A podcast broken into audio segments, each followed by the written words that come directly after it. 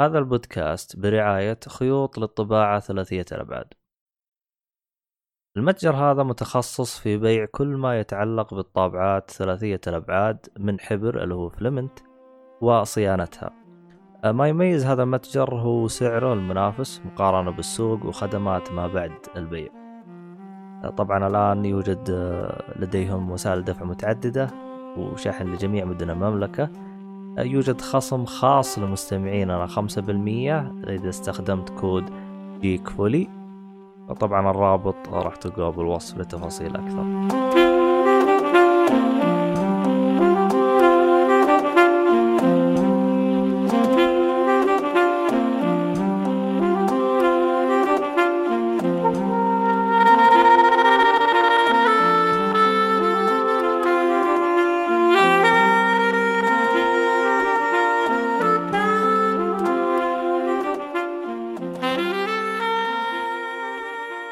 السلام عليكم ورحمة الله وبركاته، أهلا فيكم مرحبتين في حلقة جديدة من بودكاست جيك فولي. طبعا أنا مقدمك عبدالله الشريف. صالحي صار عاقل ما أدري ليش، معي محمد الصالحي. وتخليت الطعب بسرعة قدمت، الله أكبر شيطانك. إيه أنا قدمته بسرعة أنا عشان العبط اللي بتسوي لي إياه. المهم إيش اسمه هذا، ومعنا النصف رجل اللي هو تايبرغ الرحمن.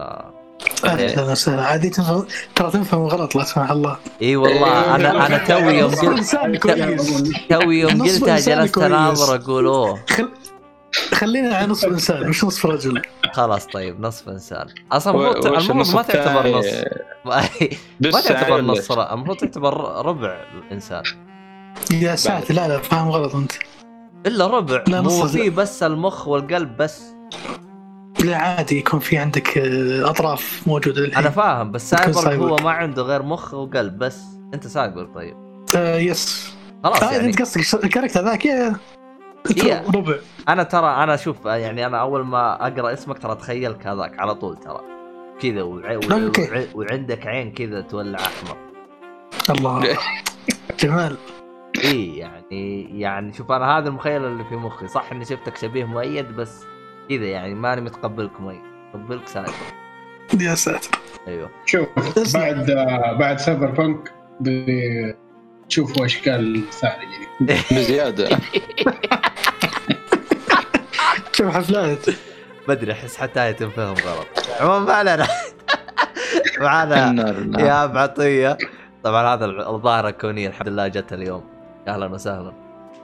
اهلا لا والله يا امورهم وحشتونا يا جماعه والله. وانت اكثر يا حبيبي. انت ناوي يعني انك تصير انسان عاقل زيك زي الاد؟ ترى جربك قريب هذي اللي بس. يلا الله يستر امورك ان شاء الله جميع المستمعين الا العبيط الله انا شغال عنده. المهم شو اسمه هذا، خلينا نبدا. انا حاب يعني اليوم الفضفضه هذه اللي النص ساعه البدايه نتكلم عن يوبيسوفت. شوف الحق لله انا تراني ما تابعته. طبعا اللي يسالني ليش، لانه انا شغلته واكتشفت انه يعني كنت ابغى اتابعه من النت اللي عندي، اكتشفت انه جالس يقطع، قفلته ورحت نمت لانه للان اللي يفضل تركب. انا توقعت انه راح يركبوه بسرعه يعني، لكن واضح انه اجراءاته شوي جديده حكم انه الخدمة توها جديدة، لأنه أنت تفعل خدمة عن طريق مشغل مختلف عن البنية التحتية، فراح تكون بالبدايات دائما شربكة. فأنا أول واحد مزعجهم كذا وناقز وهذا، ولا مشغل وسطات بعد، والوضع مو راضي يمشي. والله ماني فاهم أنا الصراحة، بس نقول إن شاء الله ادعوا لي أنتوا أي واحد يسمع، بس ادعوا لي بس وإن شاء الله أموري تمام. فإذا أنتم عندكم كلام عن يوبيسوفت فيا ريت يعني لو تتكلمون. طيب والله للأسف أنا بالنسبة لي ما تابعت المؤتمر كامل، حتى باقي إيه؟ خليني أعطيكم ملخص. ثواني طلع عرض سينمائي. ثواني تراني يوم الصالح يتكلم انقطع صوته، ما سمعت شيء. يا ساتر ما سمعت أي شيء حرفيا. طيب الصالحي كان يوضح لك لما شاف شيء زيك والله. طيب شوف هنا أعطينا هرجة. شفت الدعايات المؤتمر باختصار شديد. في البداية أعطونا عرض سينمائي جميل للآرت ستايل حق Watch Dogs Legion ويورونك كيف انت راح تكون من انك راح تبني ريزيستنس حقين اللعبه حلو. وكيف انت راح تسوي ريكروتمنت للشخصيات الام بي سي اللي داخل عالم اللعبه حلو. يعني نفس مورثا سيم اللي شفناه قبل بس تفاصيل شويه اكثر عن موضوع واتش دوجز ليجن. العرض كامل ما راح اقدر اشرحه كامل بسبب العرض شرح اشياء كثير في اللعبه. يعني شوف افهم من كلامك معني يا عبد الرحمن عندي شويه مشاكل بن فاصبر علي شوي خلنا اوزن الوضع شويتين وان شاء الله اموري طيب. فبالنسبه للعبه سالني الصالحي قال لي فرقت معك عن 2 وش اللي شفته فرق؟ مثل ما قلت فرق الارت ستايل والعالم. العالم أنا أشوفها مختلف تماماً، قدموا لي شيء جديد وزي ما قلت حلوة فكرة إن في MBC كاركترز في العالم كله تقدر تسوي ريكروتمنت لكل MBC بناء على ميزاته ومهاراته والأسلحة اللي معه.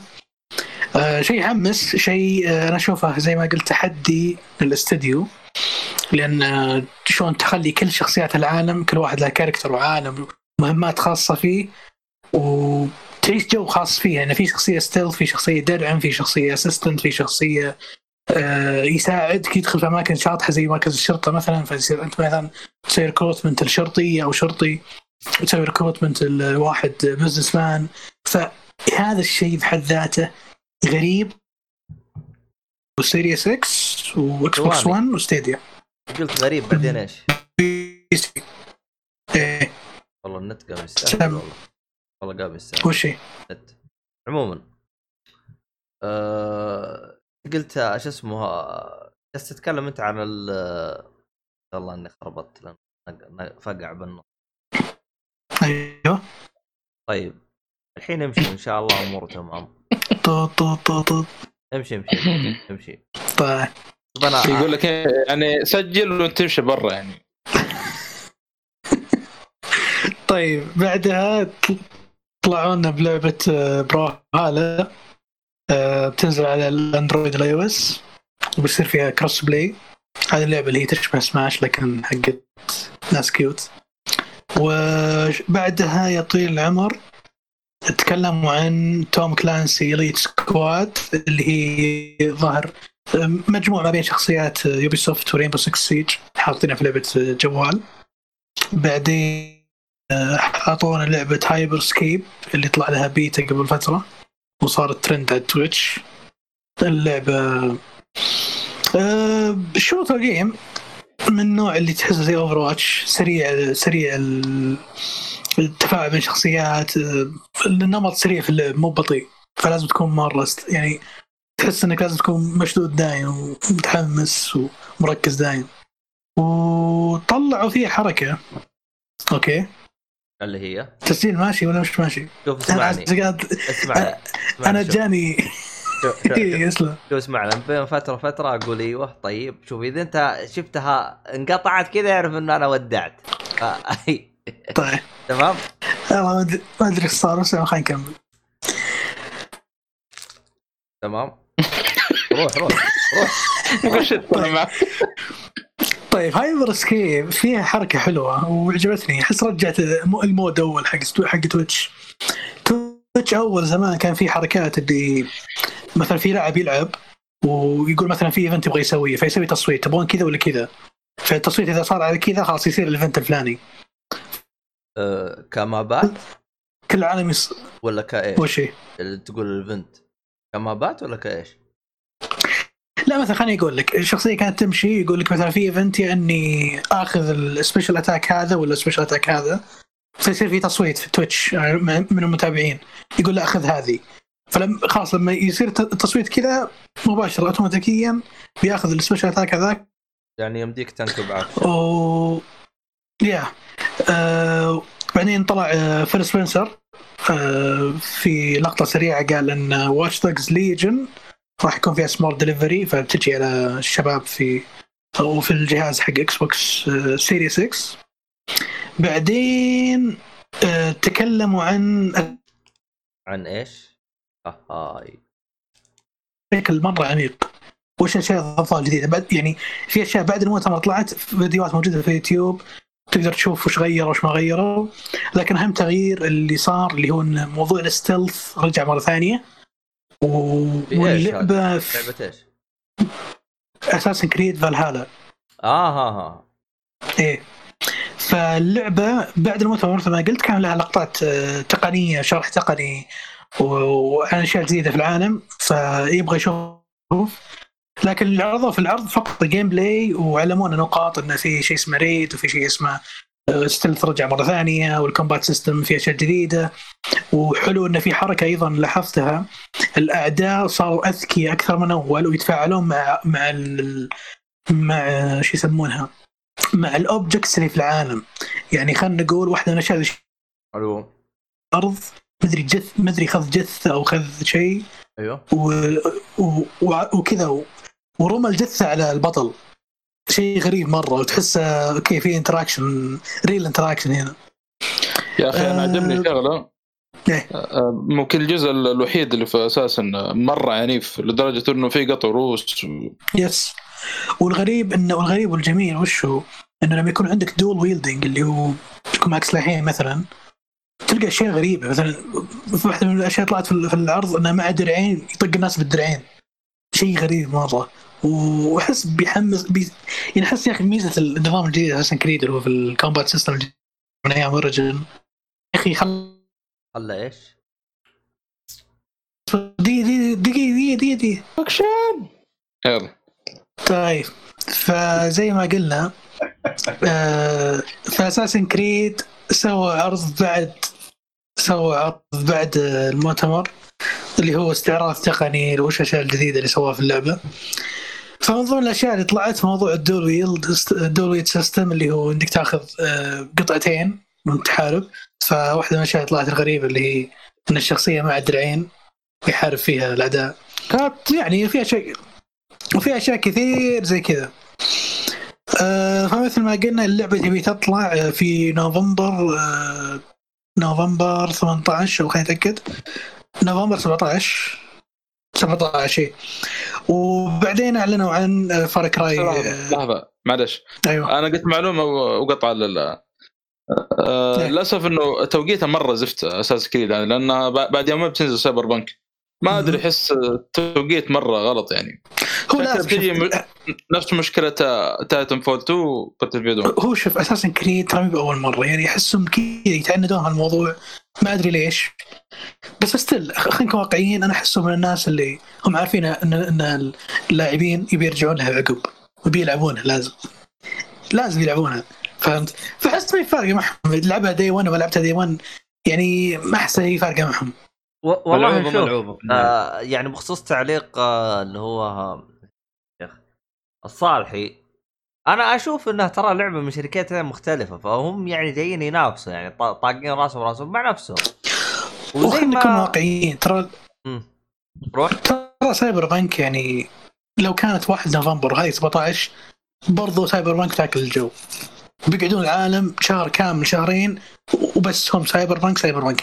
أساسن كريد مش أساسن كريد ما حدر عنك، يعني سايبر بانك باكل الجو. هم خبصوا على نفسهم الفيرست ويك سيلز، هم أساس كريد الفيرست ويك سيلز والكلام هذا حيكون عندهم تعبان جدا أو أقل من المتوقع، عشان في ناس يعني أغلب اللعيبة ما يجي يشتروا لك الألعاب التريبل اي أول ما تنزل. يعني مثلا عندك اثنين جنب بعض، ايوه اختار واحده منها $60 يعني ما هي هين الناس كثير، فيقول لك لا. ميزه العاب يوبيسوفت ان هي تمشي في دائره حياه جميله. وش هي؟ تنزل اللعبه تجلس شهرين بنفس السعر 60 او شهر وثلاثه اسابيع، بعدين بعد شهرين تبدا الخصومات من 10% الى 20%، ممتاز. بعدين يرجع السعر طبيعي، يقعد شهر ونص، بعدين يجي تخفيضات مرة ثانية، وهكذا لين ما تموت اللعبة. فيوبيسوفت بيلقون من بيشتري لعبتهم وناس بيتلعبها مرة ثانية وثالث، يعني تخفيضاتهم ما تخلص. ترى يوبيسوفت أحلى ما فيهم ألعابهم، بس أنت شهرين لا تلعبها يجيك تخفيض محترم. دائما يصير شيء هذا في أكثر من لعبة واجهني، ألعاب كثير مرة.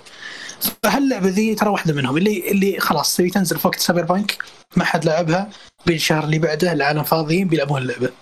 هو ميزة هو احنا حس ميزاتنا احنا في الفترة هذه شوي لخبط الوضع لأن بداية الجيل وما في ألعاب كثير شوي ونهاية الجيل فيعني الواحد يبغى يلحق يلعب شيء هنا يلعب شيء هنا فبيكون لها نصيبها يعني أنا ما أتوقع أبدا إنهم شيء هم المبيعات ولا شيء زي كذا والله شوف أنا شوف والله أنا ماني قاطع واردك بس إنه شوف الدائرة الحياة هذه أنا صرت أشوفها بجميع الشركات مو بس يوبيسوفت أتكلم عن نفسي أتذكر في واحد من الشباب جالس يقول يعني أنا كنت أشوف إذا شفت تخفيضات زي كذا أشتري قل بعدين اكتشفت إنه ألعاب متراكمة عندي كثير واكتشفت إنه هذه نفس التخفيضات هذه اللي أنا حسبت إني أنا بلحق عليها بعدها بشهرين رجعت نفس التخفيضات هذه اللي أنا ما لحقت عليها وأحلى شيء إن يجونك بلاي ستيشن يصرف لك عنوان تخفيضات الصيفية المنتصفية المدري إيش أيوه. ويعطيك شتوية ويعطيك يعني يصرف لك أسماء بس في تخفيضات أهم شيء بالضبط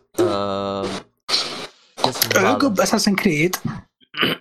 أساسن كريد طلعوا فار كراي 6 اللي هي الآخر مو بآخر اللي هو الجزء الجديد للعبة واللي فهمت أنه في كاركتر من بريكنج باد معروف والعالم متحمسين عليه وعندنا طفل صغير بريكنج باد يس أنا صراحة العرض ما كنت مركز مرة لما شفته فاللي شافه يعني ليت يفيد فار كراي ولا إيش فار كراي أنا شفت اللي هو هذا الممثل جان كيللو أسبوزيتو ومن أول طبعا تكلم قال إنه ما أدري يوبيسوفت هو تكلم قال إنه معي عمل يعني لا هو تكلم قال ضان معي عمل في عالم الألعاب وشيء يعني فطلع في فار كراي 6 هو الفيلن يعني العرض ما يعني كان مع ولده كان في مظاهرات في نفس المكان اللي هو فيه يعني أو البلد اللي هو فيها وهو الرئيس حقهم فيعني قاعد يقول لولده يعني شوف الناس كيف أنت يعني تخدمهم هذا وآخر شيء يقلبون ضدك ما نعرف إيش من الكلام هذا كان عرض سينمائي ها قالوا فين البلد بلد كيف البلد اللي فيها اللعبة إيش أيوة. يا أخي توقع جنوب أمريكا أو شيء أيوة. شكله جنوب أمريكا كذا طيب يا أخي مو جنوب أمريكا مكان الفايف مكان جنوب أمريكا لا تكساس قريب من تكساس أو شيء تكساس جنوب أمريكا حبيبي لا أمريكا جنوبية أمريكتين أمريكا جنوبية هو قصد البرازيل البرازيل ايوه قل لي كده انا سمعت جنوب امريكا ايوه الله طلع الجزء السايبورغي الله الله الله حول على اللغه اللي بعدها المهم لا انا شو اسمه منتظر صراحه انا جيم بلاي انا متحمس صراحه شكله بيكون فيلم يعني سكرين شوت ترى يعني للجيم بلاي بس سكرين شوتس ما طلع فيديو ما شفت طبعا عقب المؤتمر عقب ما خلص كذا اعطونا سبرايز تخفيضات محترم بس ترى الممثل نفسه اعلن برضه انه قال خطوه الجايه مع ماري بتكون اوكي افلام ولا اكيد افلام فعموما عقب ما خلصوا ترى حطوا تخفيضات اغلب العابهم اللي نزلت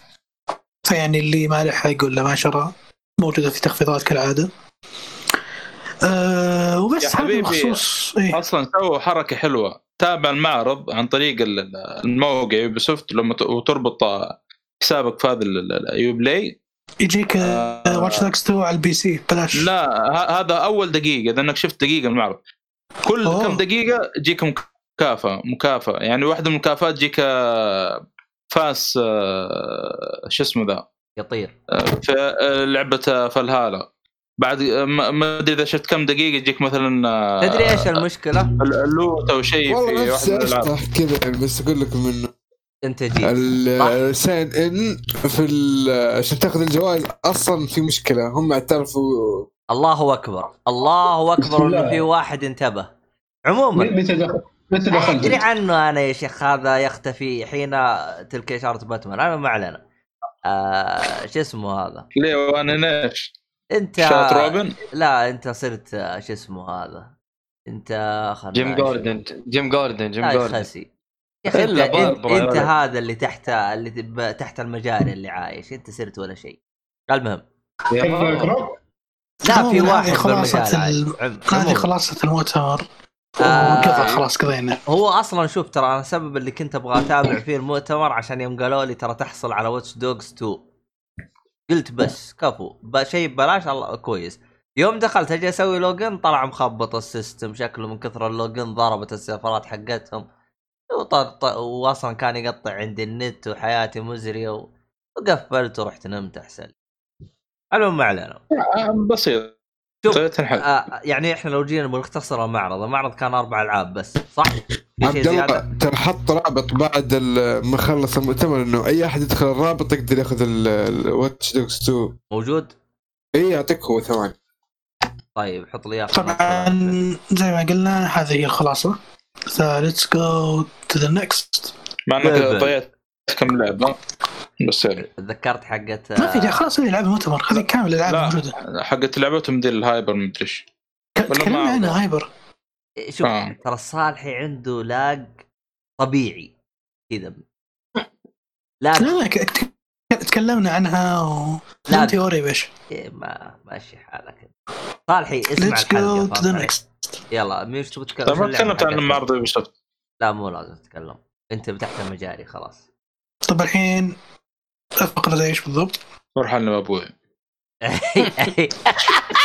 يا ساتر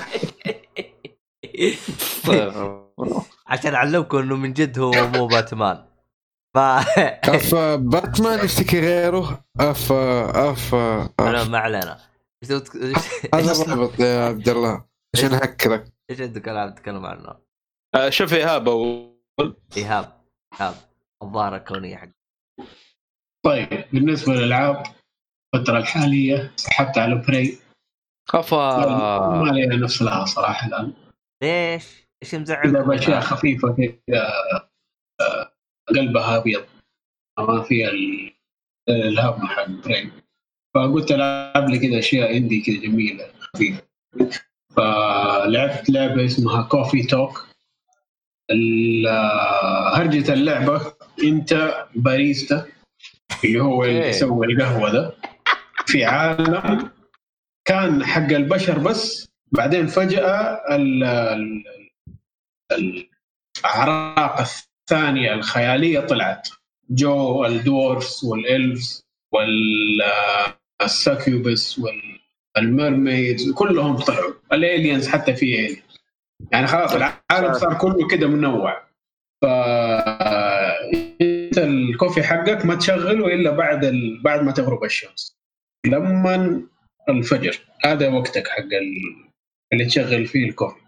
فاللعبة كلها كده إنه يجيك زبون تتكلم معاه تشوف قصته تسوي القهوة اللي هو يبغاها هو يجي يقول لك أنا أبغى شيء حلو وشوية مرارة تضبط له كده قهوة بالمكونات اللي عندك وتسمع قصته يعني وتشوف الهرج. لعبة جميلة صراحة كده هادية وخفيفة ولايت هارتد وأي شيء خفيفة والله ما تقدر إنها توصل أكثر من بالمناسبة يا مي تراها مجانية على الجولد. يس أي نو ذات خلاص عندي يا حبيبي شغل نظيف يا حبيبي الجيم باس والعيال. أيوة. بس كيف انت بالكثير لو طولت امها 5 ساعات. ايش يقول عبد الله؟ اقول لك كيف انت عشت حياتك مره ثانيه انبسطت بترجع باريستا ولا ايش نظامك؟ ما برجع صراحه يعني الزبائن ما حيجوك زي دول يعني اللي هنا يجي ياخذ قهوته ويمشي ولا يتكل وحده ولا يضارب معك تاخرت علي.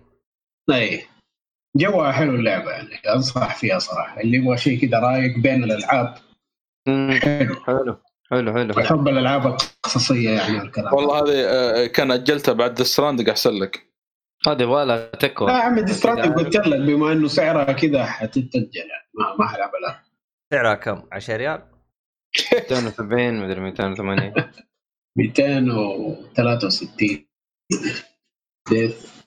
236 ماشي حالك. نزل بتنزل لسه بتنزل ترى هذه كده $60 ترى ايهاب طب كثير يا 60 دولار 200 وكم جديده لسه ترى انا يعني لعبه جديده تعتبر. لا شوف هو في شيء اسمه ريجنال برايس كل منطقه لها يعني دحين نحن الانكم حق السعودية $60 ده كثير عليه والله. هذا هو هذا لا لا تنزل ترى أصلا اللعبة أنا أخذتها 120 مدري 130 هذا من هنا.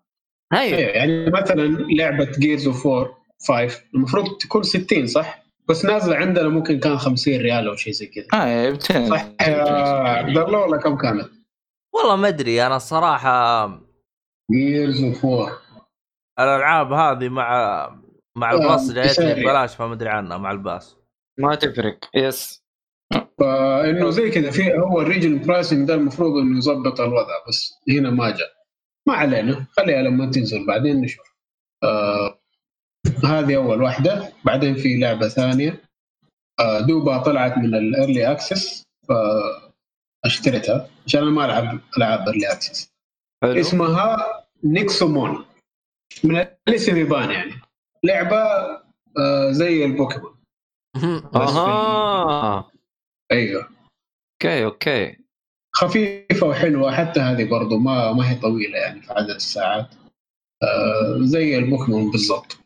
تروح تأخذ البوكيمونات ولا النكسمونات هنا اسمها ولها قصة كذا وحلوة. شفت اللي يقول لك طلبت قهوة من انستغرام ولا ترى أحس نفس الهرجة يقول لي شيك قصدك. أيوة لا يا عمي بعد بوكيمون الجديدة صراحة يسرونه هذا حلو. شوف الحلو في الألعاب اللي تيجي تقلد لك لعبة كبيرة إنه ياخد كل الأشياء اللي حبتها الناس ويحاول يصلح الأشياء اللي ما حبتها. فهمت كيف؟ يعني مثلا لعبة زي ستاردو فالي الفكرة حق اللعبة زي هارفست مون في أشياء ما حلوة في هارفست مون ما حطها هنا وزود لك الأشياء الحلوة فطارت اللعبة الناس حبوها وتوسع المحبين للنوع ده من الألعاب وسوى شغل. فهنا نفس الشيء إيش الأشياء اللي مسوينها بوكيمون غلط مصلحينها هنا وحالك طيب. يعني الآن أفهم من كلامك الآن الستاندر حقك في بوكيمون ارتفع مرة عالي يعني صار ما في ولا لعبة بوكيمون راح ترضيك الآن. لا لا أنا أقول لك إنه الستاندر حق البوكيمون صار في الحضيض فجون الناس اللي زي دول حيظبطوا الوضع. يعني مثلا في لعبة زي دي نيكسومون هذه نوعها على ألعاب بوكيمون القديمة 2D فاهم كيف؟ فاللعبة دي لعبة 2D يعني توب داون 2D حق أيام بوكيمون قديمة 3DS والمدريش والحاجات مرة قديمة مرة يعني 3DS وزي كده اللي هو ال 3D مودلز بس التصوير 2D من فوق. أوكي أوكي. في لعبة ثانية اسمها تم هذه برضو اللي أكسس بس محطوطة علينا MMO نفس فكرة بوكيمون إنك تصيد وتضارب وكذا بس هذيك 3D فولي 3D وبرضو أي شيء ما كان حلو في بوكيمون مزبطينه. أنا كده أبغى أشياء تيجي تقتل بوكيمون يعني خلاص تمادوا صراحة ينزلوا لك لعبة $60 على كلام فاضي على ريوز أسيتس وشغل أي كلام وأداء معفن لا يبغى. في واحد يزعل منك يا أخي أنت ترى معلش مين يزعل؟ لا لا لا دقيقة عبد الرحمن قصده إيهاب أنت ما أنت فاهم ترى الألعاب على السويتش ترى 30 فريم وفيها 30 ساعة زيادة والموسيقى سيمفونية ترى ما إيش فاهمك أنت في الكلام هذا. حق بيسين أنت تلعب 120 فريم وتقعد تتفلسف عليها ما هي كذا ما هي كذا الله يصلحك. لا لا لا البي سي ترى 120 فريم البي سي تراها 32 فريم 120 انا اقول لك 120 فريم والله. ايوه اي لعبه على البي سي يعني 120 فريم ما نمزح. هو العيون البشريه ما تشوفها اكثر من 30. يس ايش فاهمك هذا اكثر من 30 كفايه خلاص يكفيك وزياده خلاص يكفيك انها على سويتش ايوه وسويتش فيه 30 ساعه اضافيه من غير انه كل اسبوعين كل اسبوعين ينزلون محتوى جديد وغير كذا برضو تقدر تلعبها على المحمول انت ما تقدر تلعب بي سي على المحمول يا ضعيف. ايش فاهمك انت ايش فاهمك. ايوه يعني في مميزات في السويتش تحسب كذب. ايش الجهاز الثاني اللي تقدر تلعب فيه وانت متبطح ما تقدر. ايوه بالضبط. معليش يعني لا تحاول تسب بوكيمون ولا تسب نتندو ولا لا معليش يعني. هذه مردودة عليك ترى فيها. المهم خلصنا عبط. تفضل. المهم بس هي دي اللعبتين اللي من آخر مرة جيت هنا في اوكي جميلة. يعني باكمان بس ايش اللي خلاك ها باكمان وقهوة الصباح نيكسومون تبي نيكسومون مو بوكيمون. الله يصلحك يا عبد الله جبت لنا الكلام. في واحد قاعد يشرب قهوه ولا قاعد يسوي ما ادري والله هذا مع هرجة قهوة الصباح. اي لا والله انا قاعد اطقطق في لعبة بيل بير بس منها السيف جالس يلعب العبيط.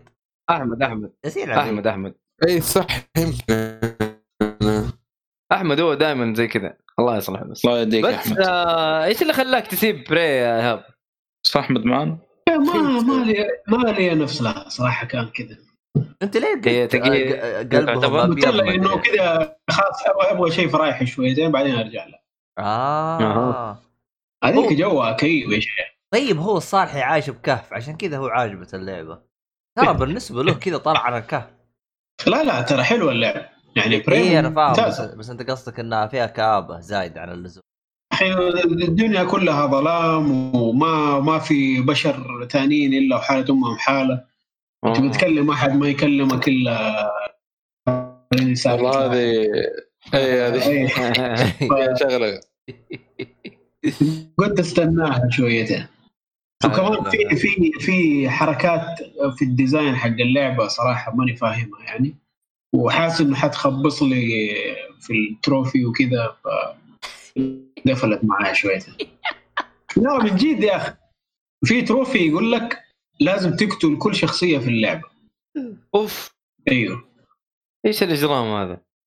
ما هي مشكله يعني بلاي ثرو تاني وتخلص اللعبه وانت قاتل كل واحد. بس ايش اذا ماتت الشخصيه باي شيء غيرك راح عليك ما تنحسب. ايوه انت تبغى يموت يا اخي ايش قلت له تبدي مو هو ذا ما تنحسب ويروح عليه خلاص انتهينا. والحمير اللي في اللعبه يموتوا من اي شيء يعني من جد يصير انفجار في انبوب غاز ولا حاجه ويموتوا عليك كذا فجاه وانت ما انت في المحل اصلا انت ما انت جنبه. هي راحت عليك جيت عليه ده البني آدم هذا محطوط عليه اسمه هذا مات من غيرك راحت عليك.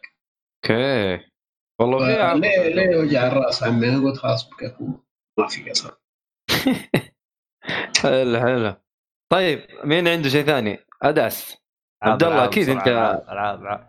لا والله أنا غيرت الدوام حقي فصار أنا العاب عندي فيها ليمت لأنه الأوف حقي بعد يومين الله يعني. ما تلعب إلا في اللوف يعني؟ إيه اللوف حقي صار 3 أيام مدير كبير يعني. أيوه كفو والله كفو مدير بالأسبوع فطز بالكورونا. أنا أصلا عندي وفات بدون الله. أيوه الله. طب اسمع إيش حتلعب؟ سؤال صعب. ما أنت مخطط على شيء يعني؟ والله شوف أنا بديت لعبة وأبغى أكملها بس حسبي الله ونعم الوكيل على هالانترنت ما ادري. انا شفت اللي جالس انتظر كذا النت يتركب وجالس العب على ابو 6 ساعات 5 ساعات فشكلي باسحب على ما وادخل لعبه ار بي جي سوي والله من جد. والله من اشتغل النت لان انا لعبه ار بي جي جاهزه واصلا ناوي العبها من زمان اصلا. واتشر ما يورك الله لله درك لا وتشر الله يسلمك. طب ايش اللعبه اللي انا بديتها والنت اللي هي ردد ريدمشن 2؟ لا الار بي جي ويتشر 3. ويتشر انت ما لعبتها اصلا يا اخي؟ اتذكر انك لعبتها ما قلت لك حكايتي والله ما ادري انا بضيع. طيب تعال ردد ليش تبغى تلعبها بالنت يا حبيبي؟ الجيم باس طلع مخيس لازم تشوف النت تلعب العابهم والله يقلع شكلهم. قول لي كذا اصلا لا فكيت اللعبه يقول لي انقلع اشبك انترنت وامسك الباب الله اكبر 1-0 مايكروسوفت. هذا هو نفس الDRM اللي كانوا يتكلموا عليه في بداية الجيل بالضبط. لزق الDRM بطريقة ثانية. ولا ولزقوا يا الكلمة بطريقة ما حد منتبه يعني فهمت علي؟ ما قال اول اتكلم سكتم بكتم. والله مشكلة هذه عشان بس الحق عليها قمت غلطانين في النمرة. انت عارف انه يعني انت دافع حق سنة حلو ومحمل اللعبة بتاعتك خلاص ترى المفروض انه ما يطالبك بنت الين ينتهي اشتراكك يقول لك خلاص انقلع اشترك عشان ايه والله تلعب اللعبة. لكن الطريقة هذه هذه اللي توقف معها. عندك اكس بوكس مين؟ لا لا لا ما عندي اخر صار كنت بك تحمل وتصور وتوثق في تويتر. الحاجات هذه مهمه ما عندي ايش لن انا يقول لك most games available in the Xbox Game Pass support offline play most. اللعبة اللي عندك هل تدعم ولا؟ آخ والله الشرط لهم إنك بس تسجل قبل ما تبغى تلعب يعني أونلاين قبلها ب30 يوم. الحمد لله بس ما في حركة النسكم هذا الحمد لله. طيب أي والله. طب اسمع أنا أبغى أجرب حركة وبعدين الحلقة الجاية إن شاء الله أعلمكم فيها. أبغى أجرب أتصل أونلاين وأدخل باللعبة وبعدين ابغى افصل ابغى اشوفه يطردني من اللعبه او لا ف واعطيكم مشان هرجه يعني لكن ما ظنيت تزبط يعني هذه حقه الديمو حق اكس 6 معلش يا عبد الله طردوك تكون بدون كرامه والله. شوف طبعا اذا تدري بالسالفه ترى الديمو حق اكس 6 المهابيل نزل لعبه كامله كامل في بعض انفصل النت عشان التحديثات هذه. والله بتحركة جيدة تصدق ايش انه خلاص اللي كان يبغاها بري اوردر وزي كذا خلاص او انه اللي جاته اللعبة كاملة خلاص يدفع بس حق البري اوردر خلاص يعتبر دفع فلوس اللعبة. خلاص والله جيدة ترى حركة يعني خلاص انا اصلا بلعبها طيب انا بشتريها ريد ديد ريدمشن 2 ما تقدر تلعبها بدون اونلاين. انت وقف عليك النت بيطلعك من اللعبه. وقف كيف جبت المعلومات هذه معلوماتنا عمك جوجل ايوه اكيد يا القرف والله الله يعينك. جهز فلوس تردد على جنب خذ لك ديسك بعدين. اسمع والله لو ادري عبد الله كان اديتك هي يوم ما جيتني. عبد الله هلا تنفس الصعداء حيجيك ان شاء الله الان. ايش اسمها هذيك اللعبه مو لعبه سبيس لينك ولا اسمه النت هذا الفضائي الياف الياف يا شيخ حق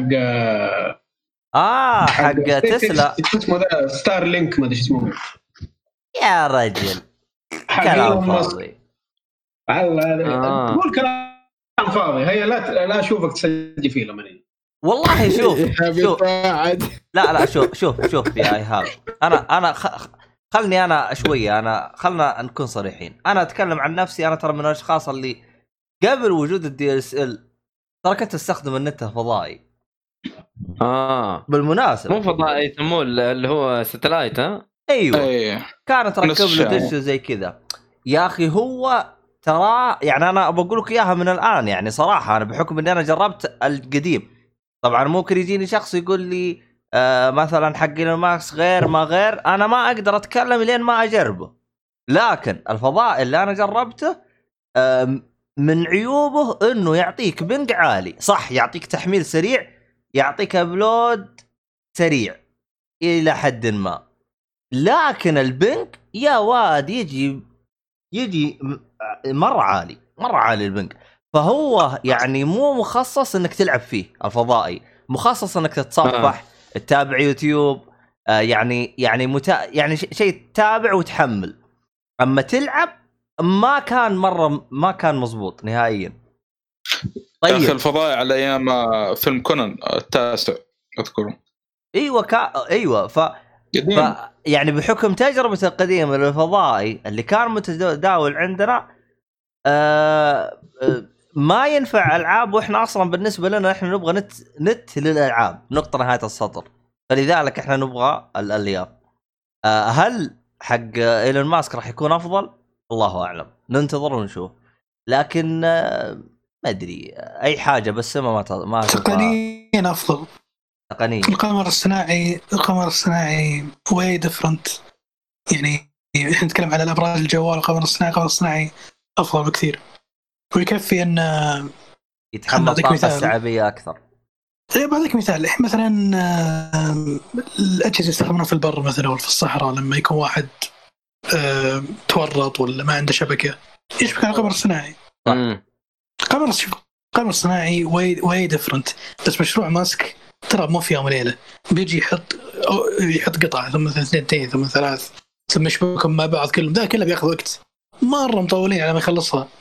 والله هو على العموم بيرفعوا قمر صناعي، فشوف كم قمر صناعي بيرفع فوق، بتصير زي الشبكة اصلا. هو شوف انا احسه هذا من المشاريع اللي لازم تنجح. بتقول لي ليش؟ لانه احنا اصلا وصلنا لعنق الزجاجة في الخطوط البحرية حقتنا، فيعني عموما حلو.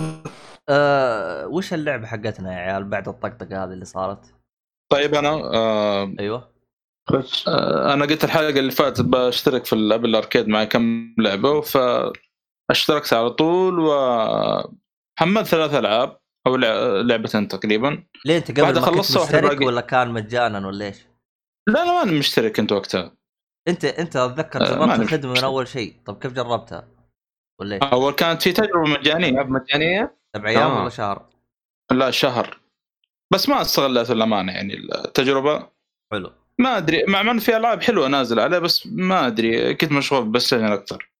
على العموم أنا في لعبة من أول أنا شفتها أبغى ألعبها، وطلع ما أدري شكلي شفتها في دعايتها بالأركيد ولا الله أعلم، لأنه يوم بحثت عنها طلع أول مرة نزلت في حصرية مؤقتة على الأبل أركيد، اللي هي لعبة موزايك.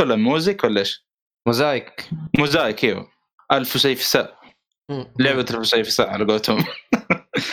يا أخي اللعبة دي أنا شفت الدعاية مغرية صراحة، لكن فيها تحس سوداوية وجو كئيب مو طبيعي. ما أدري كان نشوف نوعا ما أودبوي ولا حاجة، نوعا ما يعني مو مرة زي السوداوية اللي هناك.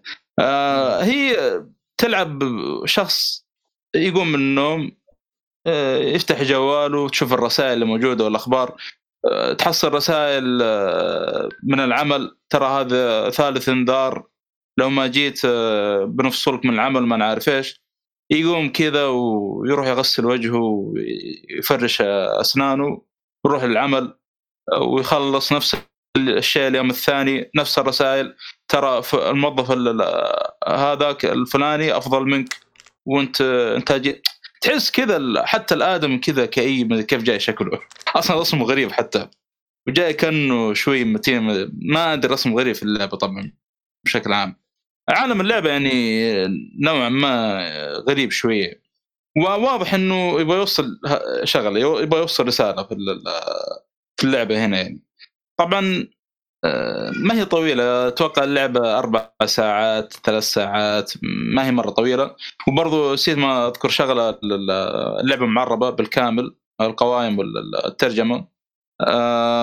فأنت عندك الجوال في تطبيقات، في رسائل وأخبار، في تطبيقات، بين التطبيقات في لعبة اللي تخبرون اللعبة ذيك اللي نزلت قبل فترة، طب عليها العالم اللي تضغط على الشاشة كيف تسوي أتاك، ما أدري إيش اسمها يا أخي. طيب أتاك أون مو تاتن، اللي ضغط بس شاشة بس كذا، بس الضغط صح. أيوه نفس في لعبة شبيهة فيها نفس الحركة هنا. تشوف البنك أو تطبيق اسمه البنك، عنده اللي هو المصاريف. المصاريف رايح فيها، عنده ديون وحالة وحق البقالة وحالته الآدمي، ما أدري كيف حتى عايش. والعالم يعني يا رجال العالم كلها تشتغل قاعدة، تحس ما في حد يعني فاضي ولا جالس يعني يترفر، تحس كذا تقوم من النوم تروح تشتغل، خلص من شغلك ترجع تنام، عشان تقوم من النوم شركة. انت لا عارف نفس اللعبة ولا غيرت لعبة ثانية ولا ليش؟ لا هي نفس اللعبة، نفس اللعبة في شركة نفس عالم اللعبة. لا في شركة نفس العالم اللعبة هذه، والله ما أدري إيش اسمها حتى. فهو يبغى يوصل رسالة، أنا ما أقدر عشان أدخل تفاصيل، لكن لما أنا البداية يعني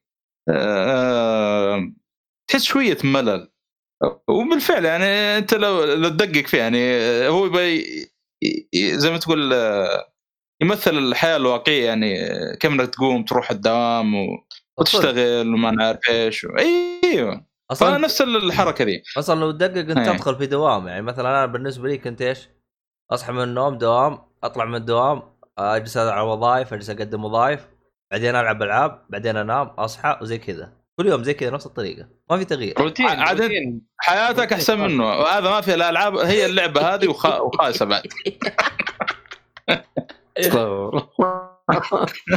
فما ادري بعدين لما تمشي شوي في اللعبة في شغلات كذا تصير غريبة، تبدأ يعني تصير الأحداث انترستنج يعني. فحلو اللعبة يعني تحتاج تتحمل نص ساعة ولا كم تحتاج تتحمل؟ والله قلت لك ترى أنت اللعبة يعني أكثر في أيوة تقريبا 3 ساعات هي اللعبة و4 ساعات، بس اللعبة الأمانة يعني أغلب شغلك كذا تقوم من النوم تروح الشغل، اللهم إنه وأنت رايح العمل ممكن في أشياء تصير لك كذا شوي غريبة يعني. أصلاً في أشياء قاعد تصير حتى ما حصلت لها تفسير حتى بعد نهاية اللعبة. يعني أنت الوحيد اللي لابس يسمونه ذي البلوزة البيضة ذي، ما أدري اسمها يا شيخ. السوت. السوت أيوة. أما الباقي اللي حواليك لا لابسين سوت الأسود وأشكالهم يعني منظم يعني كويسة كذا. أصلاً حتى لما توقف من جنبهم يبعدون عنك، ولما تطالع لما تلف الجير تطالع فيهم يطالع يعني اسمه يأخرون عنك، يعني ما يبون يطالعون فيك. ما أدري تحس كذا شوية في كآبة يعني مو طبيعية في هذا. حتى العالم نوعا ما يعني يميل السوداوية أكثر، من تحس الألوان باهتة شوية وما نعرف كيف. فاللعبة يعني هو في الأخير بيوصل رسالة، وحتى واضح الرسالة يعني اللي بوجهها طول اللعبة. وبرضه في الأخبار لو تفتح تطبيق الجوال تروح للأخبار تشوف العالم، يعني تعرف عن العالم أكثر عن طريق الأخبار، فأنت عارف يعني إيش توجه العالم هذا اللي هم فيه يعني. ونوع ترى ذكرني في حلقة حتى في بلاك ميرور بشكل كبير مرة يعني، ولو قلت الحلقة حسبت تقول تعرف البودكاست. لا حلقة فبلاك مرور حتى الموسم الأول لو قلت الحلقة بتعرفون طبيعة اللعبة بشكل مباشر يعني. بس هذه اللعبة حاليا قاعد ألعب بيوند ستيل سكاي طبعا، بس لسه باقي ما خلصت، بتكلم عنها برضه بالأبل أركيد ومعربة. طبعا اللعبة دي الموزك هذه طلع إنها ظهر شكله أبل كان لها دخل في التطوير أو ما أدري، لأنه ساعد مطورين أو شيء. ومطورين اللعبة أصلا نفسهم اللي طور لعبة Among the Sleep، إذا سمعتم عنها لعبة النونو على قولتها. نونو الولد الصغير أبو كرشة. لا الولد الصغير عمره 2 سنين أعرفه، يحب يتوقع وحاجة زي كذا، وضعه مزعج. هذه اللعبة يعني ما أدري إذا واحد بيمسك الدفل معي لعبة ثانية، بس جتنا مكالمة ضرورية هنا لازم أرد عليها صراحة. طيب رد أحط ميوت. المهم في أحد عنده ألعاب عيال؟ الدحمي عبد الرحمن فور مي لا ما عندي لعبة حاليا، جالس أخلص ستار وورز فما راح أتكلم عنها الحين. أوكي يا ولد أنت خلصتها من زمان أنت. وش هي بس؟ أنت أي ستار وورز تتكلم عنها؟ جداي فول نوردر. إلا أنت قلت إنك ولا صح هذيك باتل فرونت؟ ايه معليش بالضبط، اسف حبيبي المهم. طيب طيب خلينا نشوف انت وش عندك انت يا ايهاب عندك افلام ولا مسلسلات؟ ياب انا جبت سبلات في الليزي يا شباب، سلسلات وانميات الوضع الطيب هذا. اوكي اي والله اوكي، مبروك يا احمد، مبروك احمد، الله يبارك فيك. ما شفت والله ايش قلت حبيبنا، جبت بلات في ذا لاست اوف اس بارت 2. مبروك الله يبارك فيك. أيوة كويس انه جاب البلات يا عبد الله، مو زي البلات اللي في ينبع. ايش رايك في اللعبه؟ تبا لك يا مؤيد، تبا لك. شوف والله جاري لا كلام الناس على القصه، لكن والله جيده، فيها شويه تكرار بس اوفرول ترى حلوه. صار تجربه لا استفستوا ايه وزي ما قلت لكم بالضبط. زي ما قلت لكم يا حبيبي على الدخله، هذا اسمه بالدخلات دخله، يعني خلوني اهرج. ايه جيب لنا كورونا نروح، الله يصحك بس فاش. خلي محمد يخلص صح. نتكلم عن اللعبه الثانيه، اعطينا لعبه ثانيه بسرعه. اللعبه الثانيه الله انا صراحه نشكر احمد عليها، يعني اهدى لي لعبه كذا، يعني الا ما نزلت مجانا، ما اهدى لي بس هو يعني اخر كلام الملعب اللعب اصلا. فكان مسوي على اعلان بس للاسف ما حد انتبه له، شكله ما ادري ايش السالفه، فلحقت احملها. طبعا نزلت مجانا على ستيم وعلى البي سي او على الاكس بوكس وعلى البلاي ستيشن، على كل المنصات تقريبا يا رب. فاللي لحق عليها لحق، ولا ما لحق روح اشتريها على قد كيفك. الله يعينك. اللي هي نجسس ذا جاد امونج اس الجزء الاول. اوكي انا الحمد والله انا لعبت. اقول غريبه انت ما لعبت. ما لحقت، هي نزلت بس ما ادري على البلايستيشن 3 ولا نزلت على الجيل الماضي، نهايه الجيل الماضي، ونزلت ريماستر ديفينيشن اديشن. وقف هذه على اي جهاز انت لعبتها؟ على كل الفور، على كل الاجهزه. يعني هي نزلت مجانا على كل الاجهزه. ايوه ما احمد تكلم عنها في قبل كم حلقه. انا عارف انه تكلم عنها بس انه انا ما فهمت، انا حسبتك على البي سي قصدك انه، فقلت استغربت هذا ما عنده بي سي كيف لعبها. المهم ما علينا. لا نزلتها كل المهم اني لحقت عليها وحملتها. انا لما انا كنت بلعبها عشان القصه يعني، لان الرسوم صراحه في اللعبه مره خايس يا رجال، اسوأ من التعبان حتى.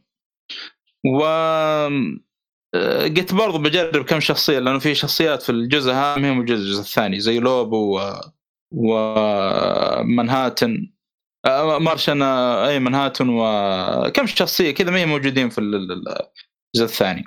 صراحة اللعبة ذي أنا أشوف إلى الآن اللعبة الوحيدة اللي تعرف فيها ألعاب جديدة، يعني أجزاء جديدة من لعبة معينة، او نقول في العاب لها اجزاء قديمه تبغى ترجع للجزء القديم ذا، متخوف يعني من ناحيه الرسوم، راح من ناحيه الجيم بلاي، فيعني ما ودك تلعبها صراحه. هذه اللعبه اعتبرها واحده من الالعاب اللي صعب ترجع تخرج من الجزء الثاني وترجع للجزء الاول.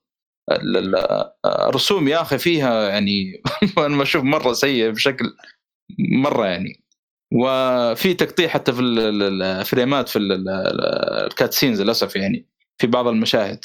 إيه لأنك لو لعبت على البطاطس تلقى مشاهد كاملة ممكن. فتعبتني والله شوية، أنا قلت بخلص بس، مع أن القصة مرة ممتازة لكن أنا الجرافيك صارت مرة متعبة. بالله موجودة موجودة على الويو، لا يكون هذا مين موجودة على البطاطس. لأنه اللعبة قديمة اللعبة. أنا والله لا، أنا لعبت عشان القصة يعني بس فقط لا غير، وزي ما قلت أبغى أجرب كم شخصية وشوف حركاتهم الخاصة يعني موجودين في الجزء الثاني.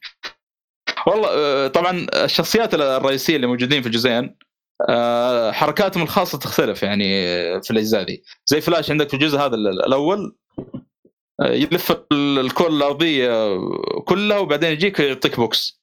طيب بعكس الجزء الثاني اللي يروح ينتقل بين العوالم، مرة يضربك في الأهرامات حقت مصر، مرة يضربك في الديناصور، مرة يوديك في عالم ما نعرفش. فيعني في اختلاف الحركات في هذا الجزء يعني بشكل عام في الشخصيات الرئيسية. بس هذا اللي أنا صراحة ما أدري، اللي شوف اللي يعني مهتم بالقصة، قصة انجستس شوفها يوتيوب. ما أدري صعب صراحة أنا أشوف الجزء هذا. الجزء الثاني لأن صراحة حسنوا كل شيء فيه، الجرافيكس والجيم بلاي مرة ممتاز. إيه بس أنت لا تنسى اللعبة هاي عجيلة قديم، ترى لازم عجيلة قديم. إيه لازم تسلك يا محمد. أيوة والله يا أخي ما قدرت مرة يا رجال. موجودة عند راد على آيفون. لكس لوثر وأي موجود اسمه الآيفون هذا. لكس لوثر وبلاك آدم كنت ألخبط من الاثنين، اقول ايش باللكس لوثر كذا يطير ويطلع برق لان يا اخي ما حس تعبه في الوجيه هذا، يعني تحس نص فرصك ما ادري كيف سووه. طيب حلو كلام. طيب الان راح شو اسمه هذا، راح شو اسمه كيف اشرح لكم افلام يعني.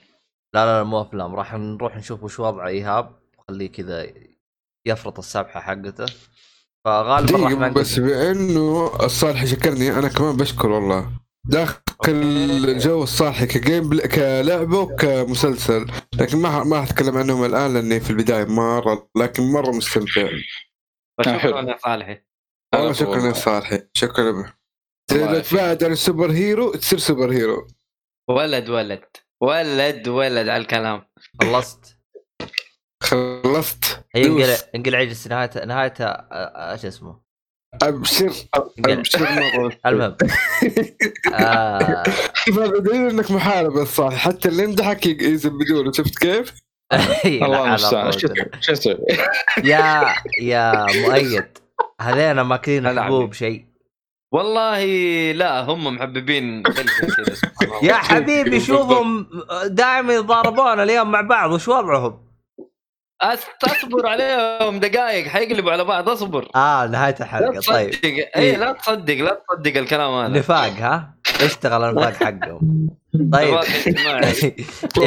والله انه مو نفاق جد، لعبه ومسلسل مره. يا رجال شاك فيكم. اوكي اللي تشوفوه ايهاب دخلنا نتفلكس الحين. لا حول ولا قوه الا دوس بس. واو ايهاب الله ينور عليك. ايهاب تكلم عن مسلسل او فيلم هو اللي يعجبك، تكلم بس. من اللي تفرجته يعني فيلم كرتون حق الكبار يعني، مو حق الاطفال، اسمه اف اس فور فاميلي. اوكي نتفليكس اوريجينال، من بطولة الكوميديان بيل بير، إذا تعرفه.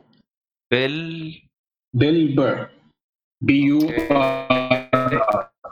المهم أحداث القصة دي عن عائلة أمريكية كلاسيكية أيام السبعينات.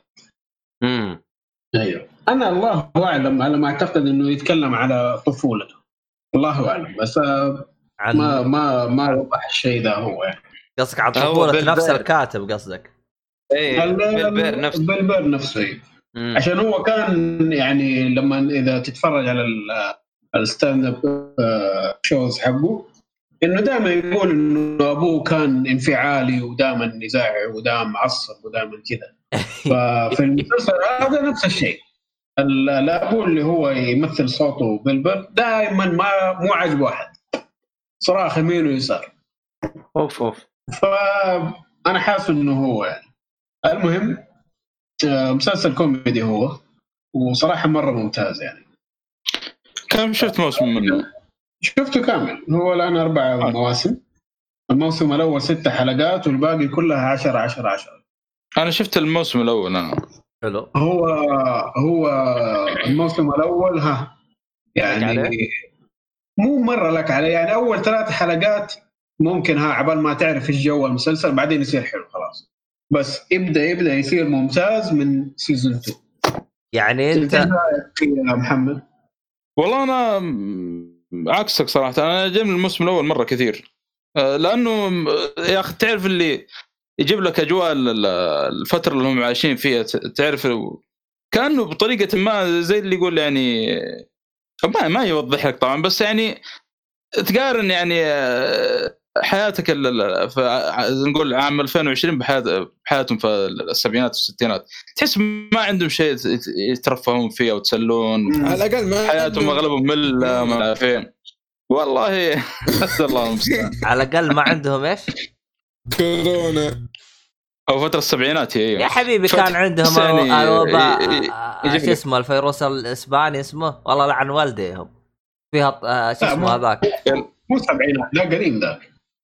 طيب هو يقول ما في كورونا عندهم شيء لعن ابوه لا من ناحيه امراض في كل تقريبا حقبه في امراض عادي طبيعي يعني. اصلا بالمناسبه يعني على اساس الكورونا يعني ترى عشان تكون بالصوره ترى الى الان الكورونا ترى ما وصل اعلى نسبه وفيات يعني من ناحيه فيروسات, فالى الان يعتبر ضعيف مقارنه بالفيروسات الثانيه اللي فتكت فيهم فتك يعني هو بس انتشار اتوقع انتشار مره يعني. ايوه هو شوف سبحان الله يعني هي نسبه تناسب, اي فيروس ينتشر بسرعه يكون يعني ضعيف, لكن اللي ينتشر يعني بشكل ابطا يكون اقوى, فيعني هي نسبه تناسب يعني.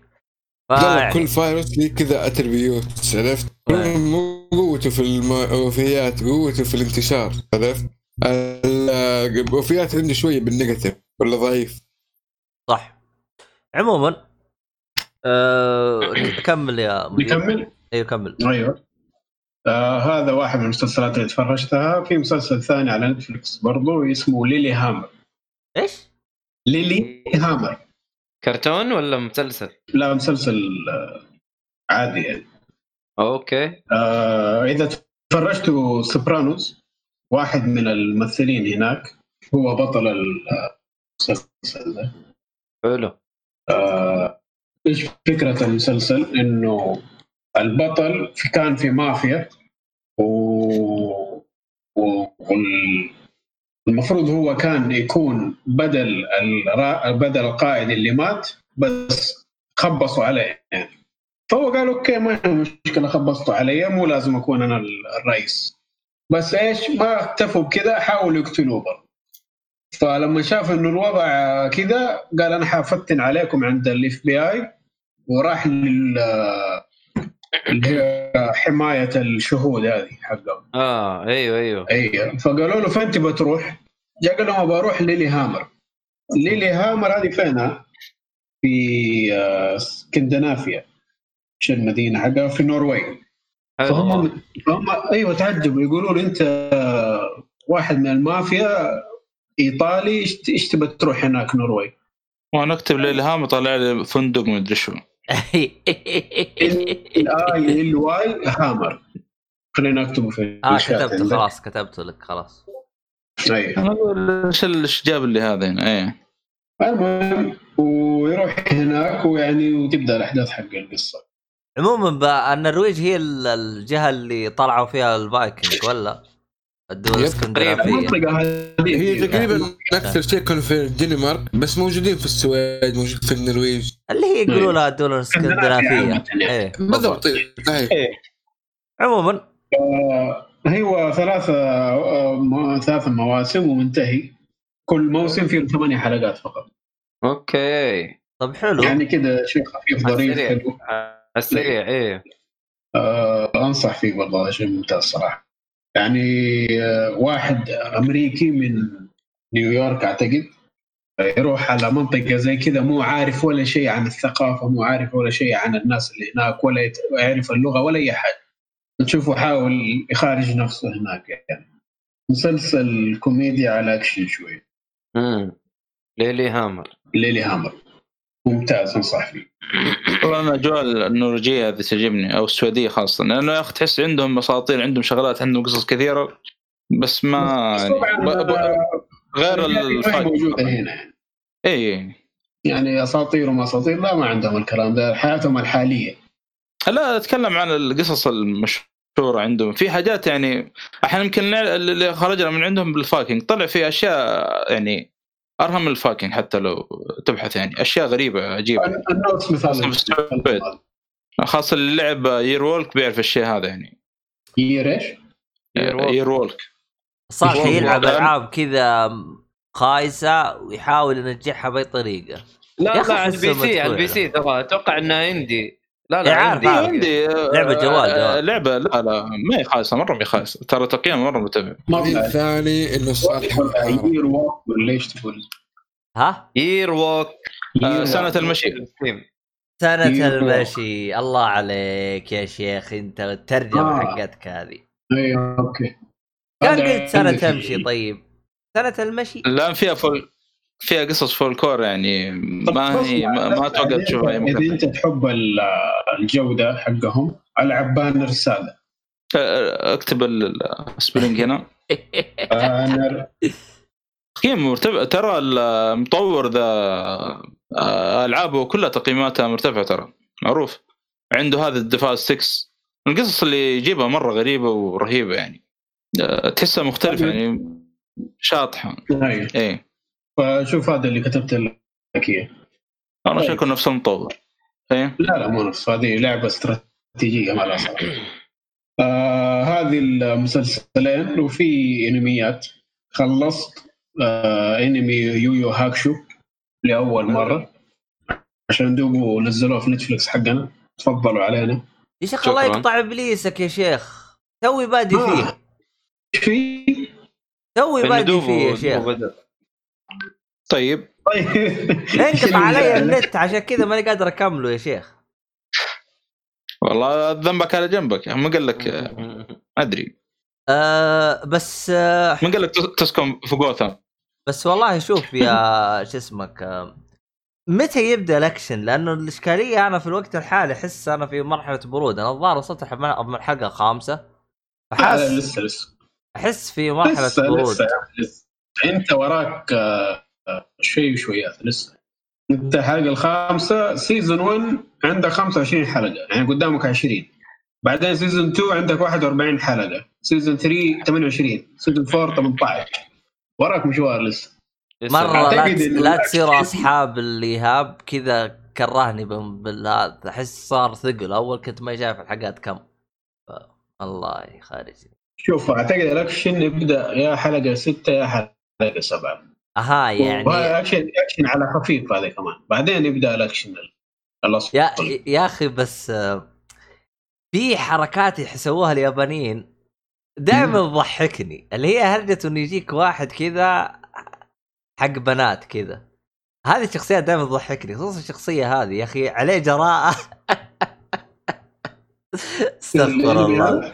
ايوه اي واحد يا اخي، نفس البطل هذا حق بنات، مو يعني بنات بس عليه جراءة يعني بحركات البنات حقته زي كذا، الحركات اللي يسويها يا اخي مره مزري والله.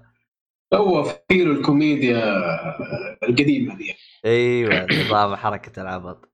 لا المشكله انه كان يسوي حركات يا اخي، انا مستغرب يا ما ادري. انا اول مره اشوف بني، ما تابع يعني انميات اللي حقت مدارس كثيره او شيء زي كذا. هرجة انه يجلس هرجة المدرسة دي في البداية، بس بعدين يطلعوا عنها كليا. ترقب الوضع حي تنبسط يعني في النهاية.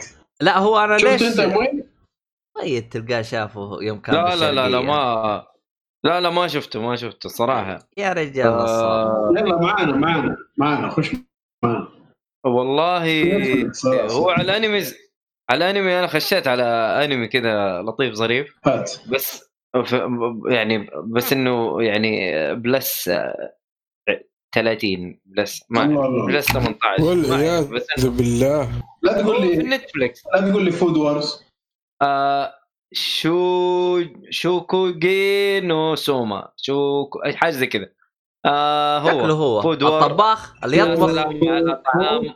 شنقتنا سوا هذا هو شوكوغي نو سوما. لا شوف هو طبخ هذا هو انت معايا يا اجل. هو كان بتكلم عنه بعدها.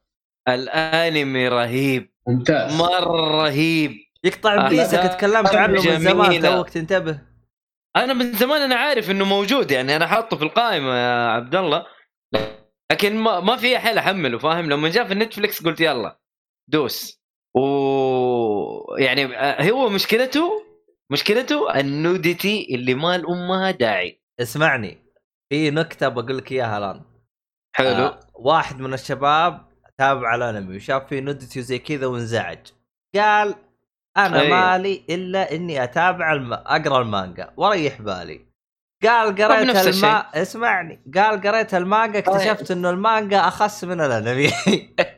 لا هم ناقصين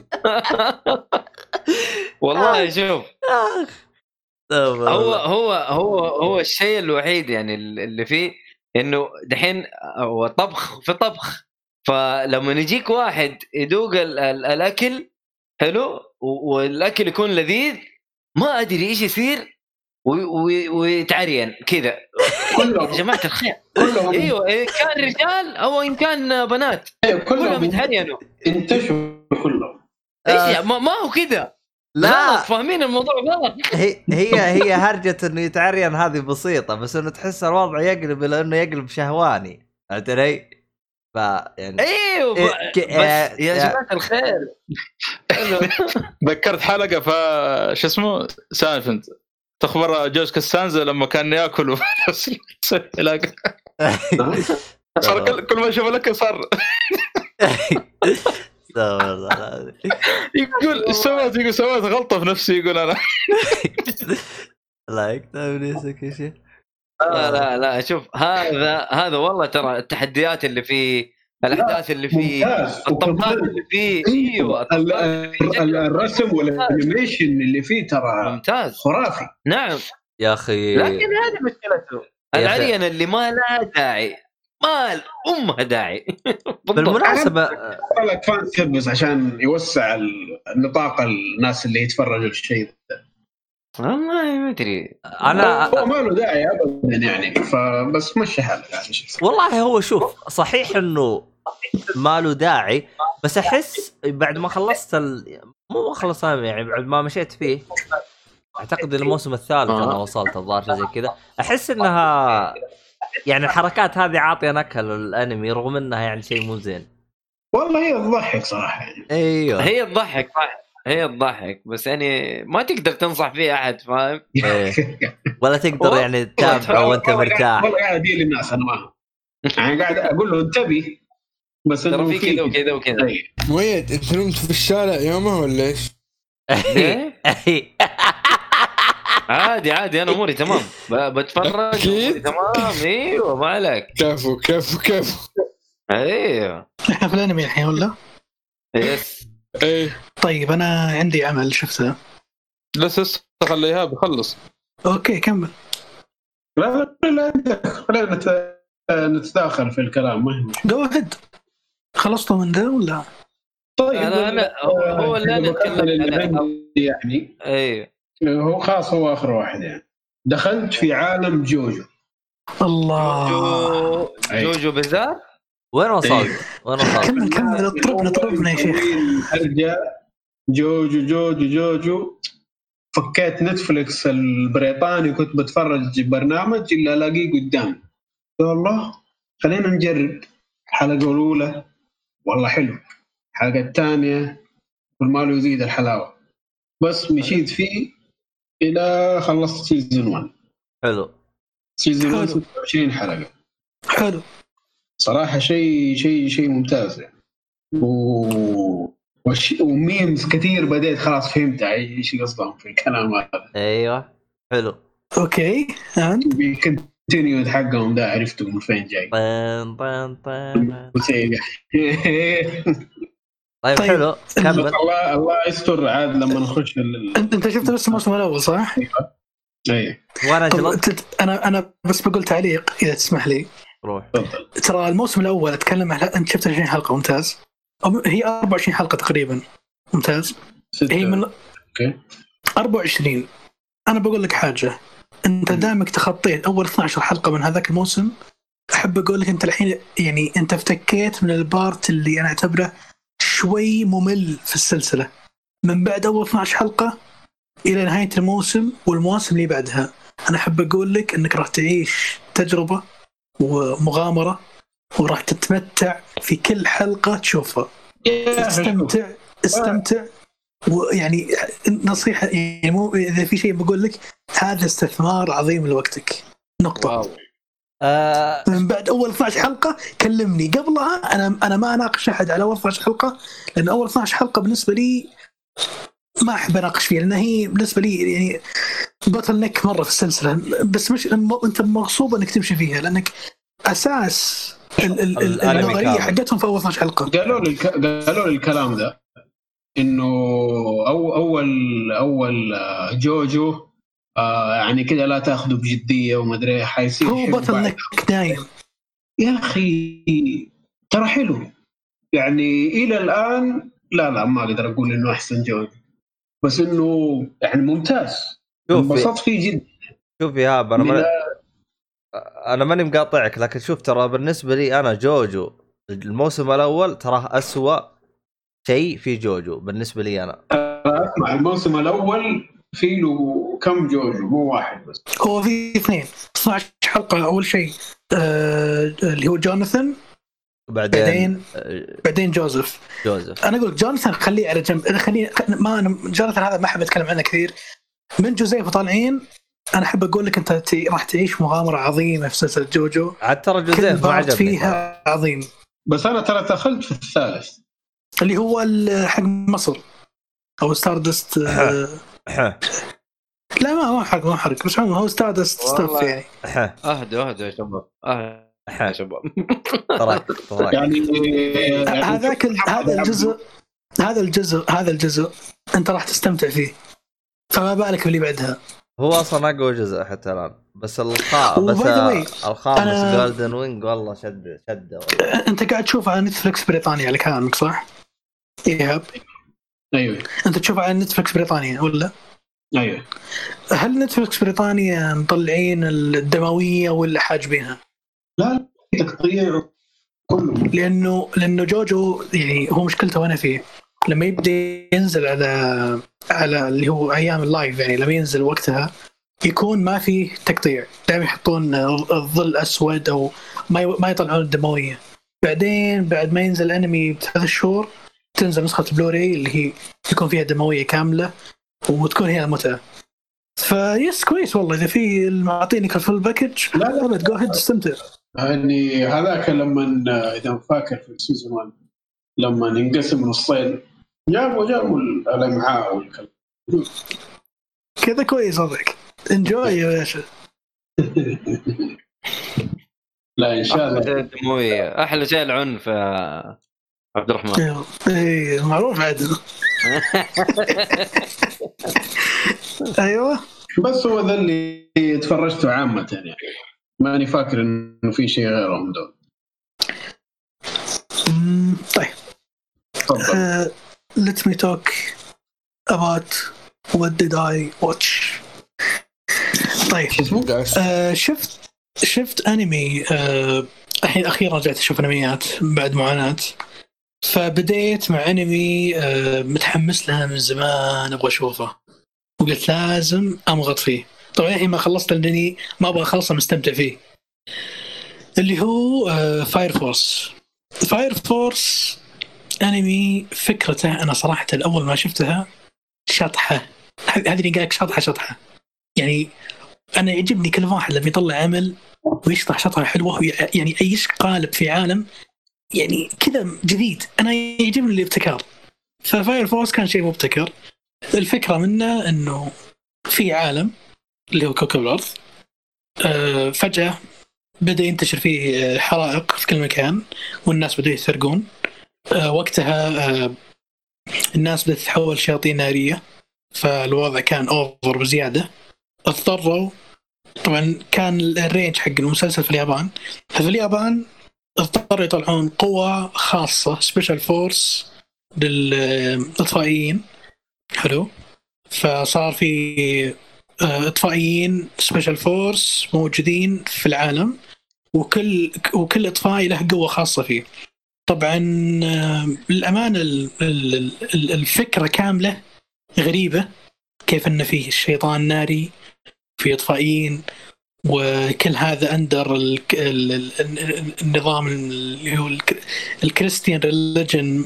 انا لحي ما شبكت هذا البارت من المسلسل، يحتاج برضه اشوف اكثر، شايف شو السالفه بس صاير وش بلدنز مدري تمبلارز مدري شو طلع لا في الانمي، لا ما شفت كذا. لكن الفكره هي انه كيف هم يعني ينقذون الناس بأدعية الكريستيانز والستاف اللي كذا. والفاير فورس أو السبيشال سكواد هذا كل واحد له قوة، ففي مستويات من القوة عندهم، في ناس من المستوى الأول يتحكمون في النار، في ناس من المستوى الثاني اللي يتحكمون بالنار بطريقة ثانية، في ناس يطلعون قوة نارية من عندهم، ففي مستويات في القوة. وحلو انه انا دائما احب التفاصيل الصغيره هذه اللي اليابانيين يركزوا عليها، زي مثلا نشوف ون بيس اللي هي كل كيمستري انتراكشن او اكتيفيتي ينحط له قوه وطاقه. فهي نفس الفكره، الحراره تلعب في مثلا واحده من الشخصيات، يعني واحده من الشخصيات يدوخ الاعداء عن طريق الحراره، الثاني يلعب في وجه الناس عن طريق الحرارة. ففي كذا الكيمستري elements هذه اللي في العالم تعجبني، دايم تعجبني. شخصيات رهيبين يعني، من البطل الكومبانيونز اللي معه مرة كويسين. طبعا أحسن شيء في الأنمي اللي خلاني صدق ما أطفش منه الأنيميشن، قوة الرسوم والتحريك هذه. أنا صراحة ما أدري شو أقول، بس أرفع القبعة للشخص أو الناس اللي قاعد يشتغل الشيء العظيم هذا، لأنه حرفياً يفتح النفس، شيء ما تمل منه، خصوصاً لما واحد منهم يطلق قوة نارية وتشوف فيه أنيميشن محترم مع الصوت رهيب كذا، أدرينالين يا حبيبي يرتفع عندك، خلاص اللي يقلع بيس الفلة يقلع بيس الشيء الخرافي قاعد أشوفه قدامي. طبعاً لك أن تتخيل عادي أنك تشوفها جودة عالية وكذا كمية لهب مرسوم بشكل رهيب. صراحة أنا أحييهم، الاستديو أبدع مرة في الأنمي هذا.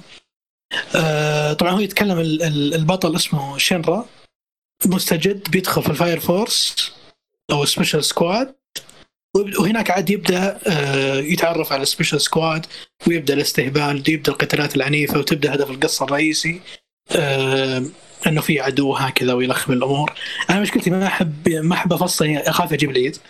ف خلاص الموضوع انه القصه في طوكيو، في سبيشال فورس اطفائيين، في بطل اسمه شينرا عنده قوه رهيبه من النار، وخش مع ناس زيه، وخذ لك ضحك وناسه واكشن. انمي شونن حلو، انا اشوف لازم تتابعونه، اللي يحب يشوف شونن لازم يتابعه. فيه يعني سخافة يابانيين اللي هي النودتي فان سيرفس، شيء ما أدري ليش بس حاطينهم، شو تسوي. بس عموما أنا أهم شيء عندي الفايت صراحة، أنا أرفع القبة 10/10، أنمي لازم ينشاف. هذا بالنسبة للأنمي اللي شفته اللي هو فاير فورس. الفان سيرفس واجد ولا مو مركزين عليه؟ لا، هذا احنا شيء مو مركز عليه، مركزين على شيء ثاني. هم تماما مركزين على كور القصة والشخصيات والقتالات خصوصا، بس هذه موجودة، الصور اللي موجودة ما تحمس هو فيه، لكن شو تسوي؟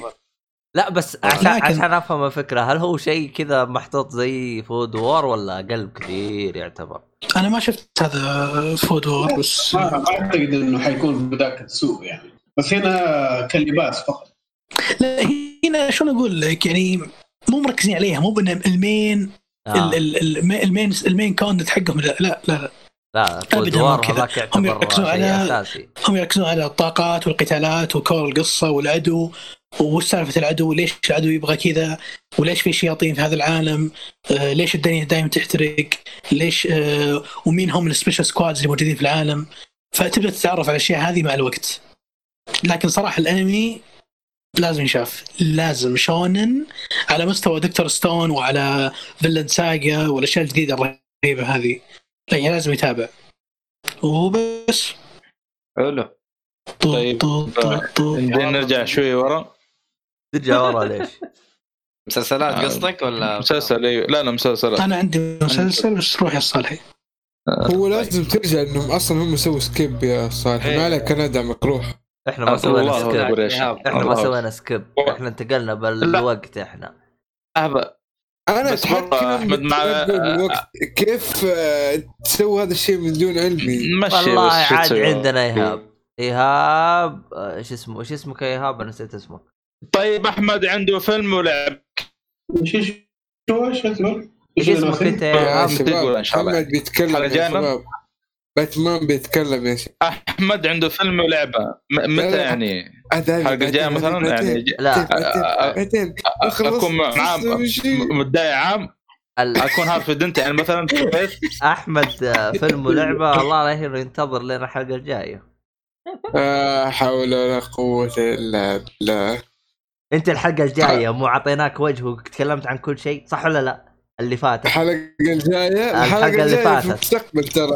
لا الحلقة اللي فاتت مو عطيناك وجه. خلاص الحين الحلقة هذه مرة سحبنا عنك ببساطة. طيب أبش خلاص اللي تشوفه. أيوة. ما أقدر أقول شيء.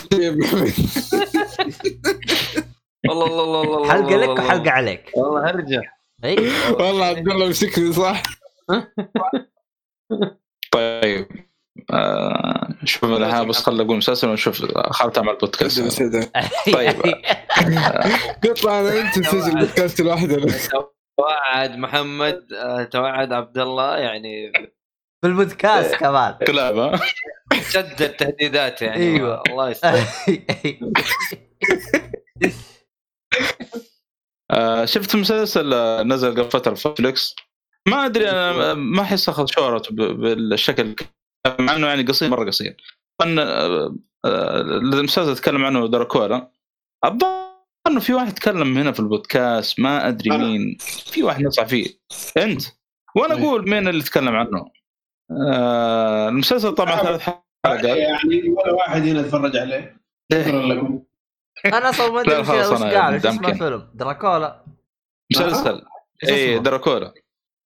طبعا المسلسل يا جماعة الخير هو تعاون نتفليكس مع بي بي سي. انا يوم شفت تعاون مع بي بي سي هذا قلت لازم اشوف لان بي بي سي صراحة أنا منتجاتهم دائما تكون رهيبة بس ما حد ينتبه لها وما حد يشوفها. ما ادري ايش السالفة. المهم المسلسل هذا طبعا تكلم عن دراكولا في 3 حلقات. كل حلقة تقريبا 1.5 ساعة. لكن والله الأمانة يعني على طول الحلقة لكن ما تحس فيها. طبعا 3 حلقات هذه كل حلقة تقدر تقول انه يجيب لك دراكولا في فترة من الفترات او من الازمان يعني ايش اللي صار عليه وكيف الى اخره. طبعا المسلسل نفس القائمين على مسلسل شارلوك هومز اللي بنفس القناة برضو بي بي سي هم اللي مشتغلين على المسلسل ذا. ومقتبس من رواية للكاتب ذا برام ستوكر. طبعا ممكن الشيء اللي يعني يتميز فيه المسلسل كثير عن أي شيء أي منتج يتكلم عن الفامباير أو دراكولا بشكل خاص يعني يركز لك هنا بالشخصية بشكل أعمق يعني. لأنه دائما تلاحظون أقرب شيء عندكم كاسلفين يعني دراكولا يجيب لك كذا كم لقطة وخلاص يعني إنه يعني الفيلن والكلام هذا. لكن هنا يركز لك على الشخصية بشكل أكبر يعني.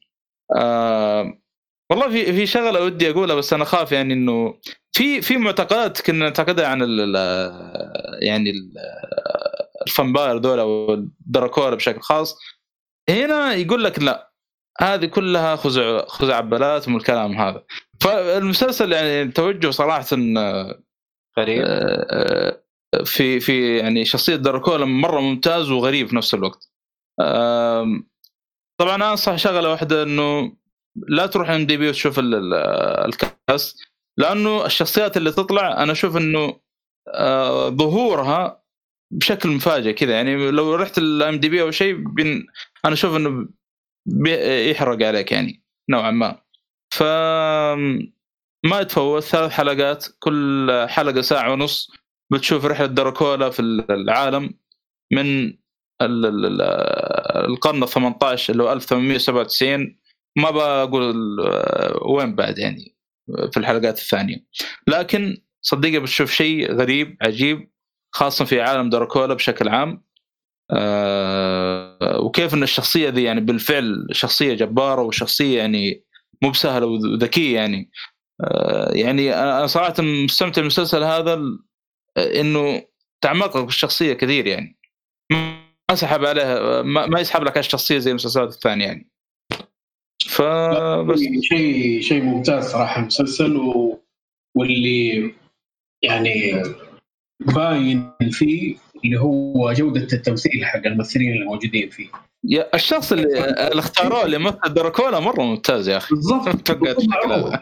يعني أنا قبل دراكولا ما كنت عارف مين هذا، يعني لما جاء ما قد شفته ولا محل ثاني، بس صراحة أبدع جدا. هو هيلسينغ واللي يبدأ معاه في البداية اللي هو الباحث، يعني شيء مصقول. لا بالفعل مرة رهيب. السبب اللي فاجئني فيه تقييمه يعتبر قليل، يعني على مدحكم 6.8 كمسلسل. والله أنا هذا نفس الوضع، أنا صراحة شفته استغربت من التقييم هذا، مرة منخفض يعني على الجودة هذه. طيب على اللي تفرجتوه إيش توقع الأسباب بدون حرق؟ شوفت أتوقع توجه المسلسل ترى في جوجل واخد 97 بس لا فام دي بي أتوقع والله أعلم. تعرف ذول اللي يقول لك لا هذا دراكولا ما هو اللي نعرفه ما نعرف إيش توجه مختلف قصدك؟ ما أدري أحس كذا يعني. وفي سبب ممكن إنه يكون هو، وأتوقع في سبب برضو النهاية ممكن سبب كبير. إذا قلنا له مع أنه كان منطقية يعني كل حاجة يعني أوكي، فما أقدر أقول يعني بس سبب له صلاح حتى لو قلت كذا ما ينفع لا تقول لا النهاية قصدك بس بدون حرب إنك ما أنت قادر تتكلم بالموضوع. خليك شبه هنا في الشات اكتبها لي خاص أنا لا هنا الشباب مش شباب. طيب حرق على الشباب ألسع يا رجال أحرق. المهم خلصت والله مفاجآت حلوة. لا بالعكس، لأنه ترى كل حلقة تبدأ يا أخي أصلا في كل حلقة في توست يلفعك توست ما تتوقع نهائيا. فهذا يعني ال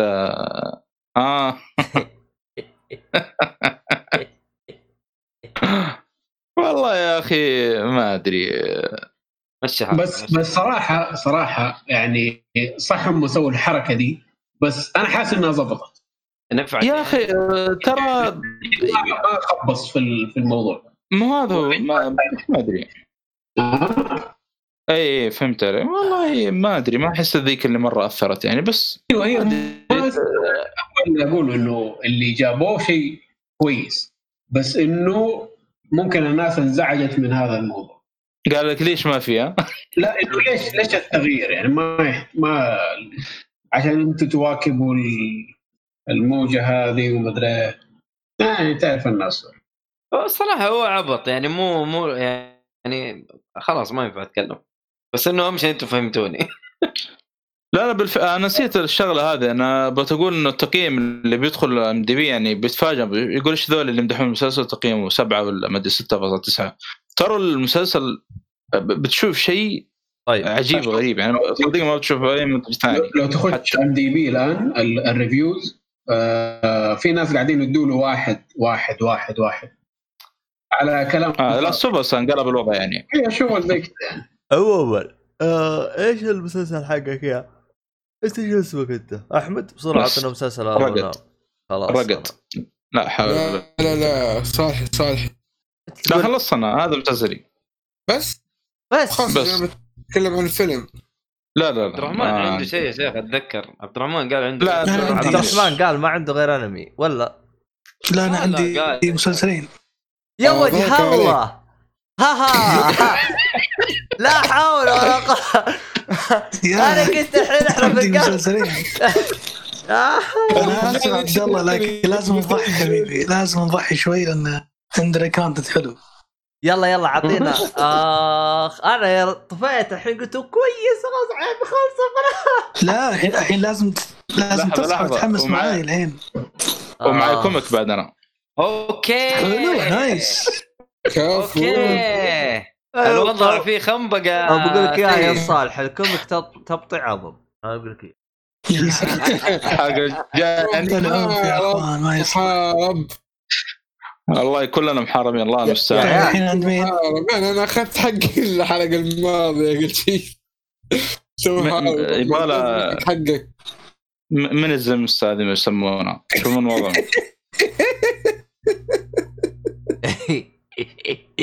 نسوي مظاهرات يعني اللي عنده مسلسلين. ايش الاخبار؟ ايوه يا اهلا وسهلا. اهلا عندي ولا عند احمد؟ روح طيب في مسلسل أنا تكلمت عنه الحلقة الماضية بس أنا ما خلصته والحين خلصته خلاص الحمد لله اللي هو سيليكون فالي. الله سيليكون فالي أنا زي ما قلت قبل المسلسل للأمانة أنا أعتبره تحفة فنية لأي شخص يبغى يشوف مسلسل متألق في المجال التقني وتجربة تقنية في سيليكون فالي. الصراحة المسلسل قدر يوصل التجربة بشكل كامل ووصلها بمشاكلها بمميزاتها بكلش وراك الجانب السيء والجيد. المسلسل الأمانة آخر 3 مواسم يمكن منتصف الرابع لنهاية السادس في تخبطات بدأت تصير في العمل بشكل عنيف وواضح مرة اللي بعض الممثلين ما شفت لهم نفسي مثلهم. فقدنا ناس كويسين كانوا معطين جو مرة جميل في المسلسل. أنا ما أدري صار وقتها يعني وقت نزول الحلقات أو المواسم متأكد أن في مشاكل صارت لكن الأحداث اللي صارت في المسلسل كيف أن تطورات الخوارزمية اللي هو سواها وين صارت في الأخير صراحة شيء جميل مرة. والله شوف تفكير البطل جميل من يوم ما راح تيجي ميلر وحاس إنه قصدك يمثل شخصية إيرليك صح؟ أيوة هو هذا لما طلع للأمانة العمل نقص منه جانب كوميدي جميل جدا نقص منه بسبب الممثل هذا. والأمانة لما طلع واضح مرة واضح في العمل إن في ناس زعلانة وفي ممثلين زعلانين والأداء الله بالخير وفي تخبطات والقصة كانت للأمانة راحت يمين وشمال بشكل غريب بس قدروا مدري شلون في الأخير خلاص بنمشي المسلسل نخلص منه وقدروا يخلصون يعني بمخرج ممتاز يعني ما هو أسوأ من جيم فرانس لكن للأمانة المسلسل يبقى إنه من أحسن المسلسلات اللي أنتجت في ما يسمى خلينا نقول تعيش كالجانب أو الحياة التقنية للمبرمجين والتقنيين. للأمانة المسلسل واو يعني صدق فكرة الخوارزمية هذه كيف بدت وخلصت أنا عجبتني. منافسة كيف إن حقين الآي تي يتمشكلون دائما في مواضيع البزنس يتورطون فيها كيف سيليكون فالي في فلوس مرة كثير وما حد عارف قاعد يصرف زي الناس يوريك المشاكل الصغيرة هذه في سيليكون فالي اللي هي ترى واقعية بايدوية يعني من نهج الخيال يعني فيها شيء صاير وشوفت عينكم فجأة نلقى شركات تطلع ويوريك كيف إن في شركة كبيرة تستحوذ على شركة صغيرة زي ما شفنا مع فيسبوك كيف استحوذت على شركات كثيرة. فيوريك الجانب هذا من السيليكون فالي. للأمانة إذا في شيء في الأخير بقوله المسلسل كنت أتمنى أنه ما جاب العيد كنت مرة أتمنى أنه ما جابوا العيد لكن شكر الله ما أدري جاهم صراحة. أنصح فيه أنا زي ما قلت قبل المسلسل جريء في طرح المواضيع التقنية اللي أنا استغربت منه مرة يعني أنا كواحد في المجال أنا فاهم إيش قاعد يقولون بس طب إذا في واحد مو في المجال يبغى يشوف المسلسل يبغى يستمتع ما أحس إنه بتوصل أفكار كثير من المسلسل لأن فكرة الخوارزمية وطريقة عملها وطريقة تحكمهم فيها والمشاكل اللي واجهتهم أحس إني أنا استمتعت بتجربة كاملة غير صعب تكون عنده يعني توصل للتجربة هذه خصوصا ما كانوا يشرحون ما اعتقد ترى يعني حتى الاشياء التقنيه ما كانوا يدخلوا فيها دخول عميق كانوا وهذا الفكره اللي انا اللي يزعلني مش هو يزعلني يعني هي ميزه ولا عيب بس انا مثلا لو جاي يتكلموا عن شيء تقني ما كانوا مثلا يتفصلون لأن طبيعي ما يخلي العمل تشيزي بزيادة، إنه يقعد كل ما قالوا شيء يلا خلنا نشرح شو السالفة، لا كانوا يضبون الكلام، اللي يفهم يفهم، اللي ما يفهم مشكلته، فهمت؟ أنا حسيت الوضع كذا، بس أنا الحمد لله يعني الوضع تمام، لأني شفت العمل وما قلت إني مستمتع فيه، لأني أنا فاهم شو قاعد يصير في كل الحلقات من بديت أنا خلصته. وللأمانة أنا زي ما قلت العمل تحفة فنية في عالم التقنية أو تصوير عالم التقنية.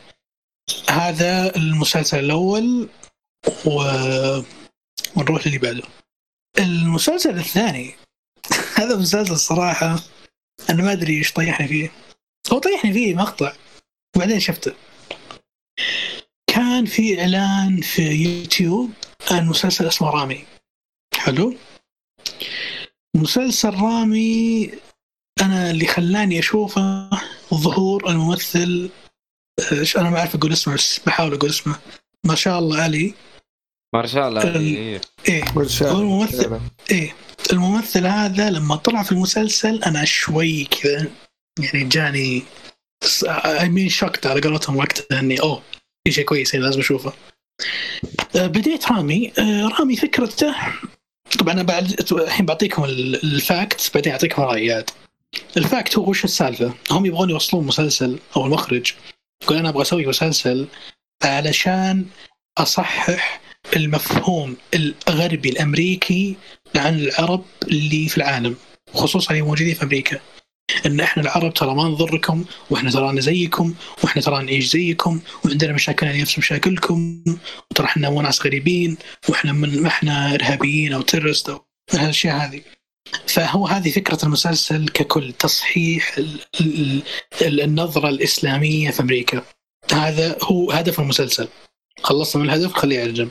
طيب الحين نجي عند المسلسل. المسلسل يتكلم عن بطل اسمه رامي، ساكن، هو بطل يعيش مع عائلة مصرية في أمريكا في نيوجيرسي. فكرة المسلسل أن سلايس اوف لايف لشخصية رامي، يوريك يعني ميزة المسلسل يوريك الجانب الإسلامي في أمريكا وكيف المسلمين عايشين والعرب هناك عايشين، وسلايس اوف لايف كل يوم كيف البطل يروح ويجي الدوام أو الأحداث اللي تصير في المسلسل. لكن الله يهديهم ما أدري صراحة وش يحسون فيه، لكن جابوا العيد، والواضح أن الموضوع يعني ما هو بيدهم. أنا عندي إحساس 100% الموضوع مو بيدهم.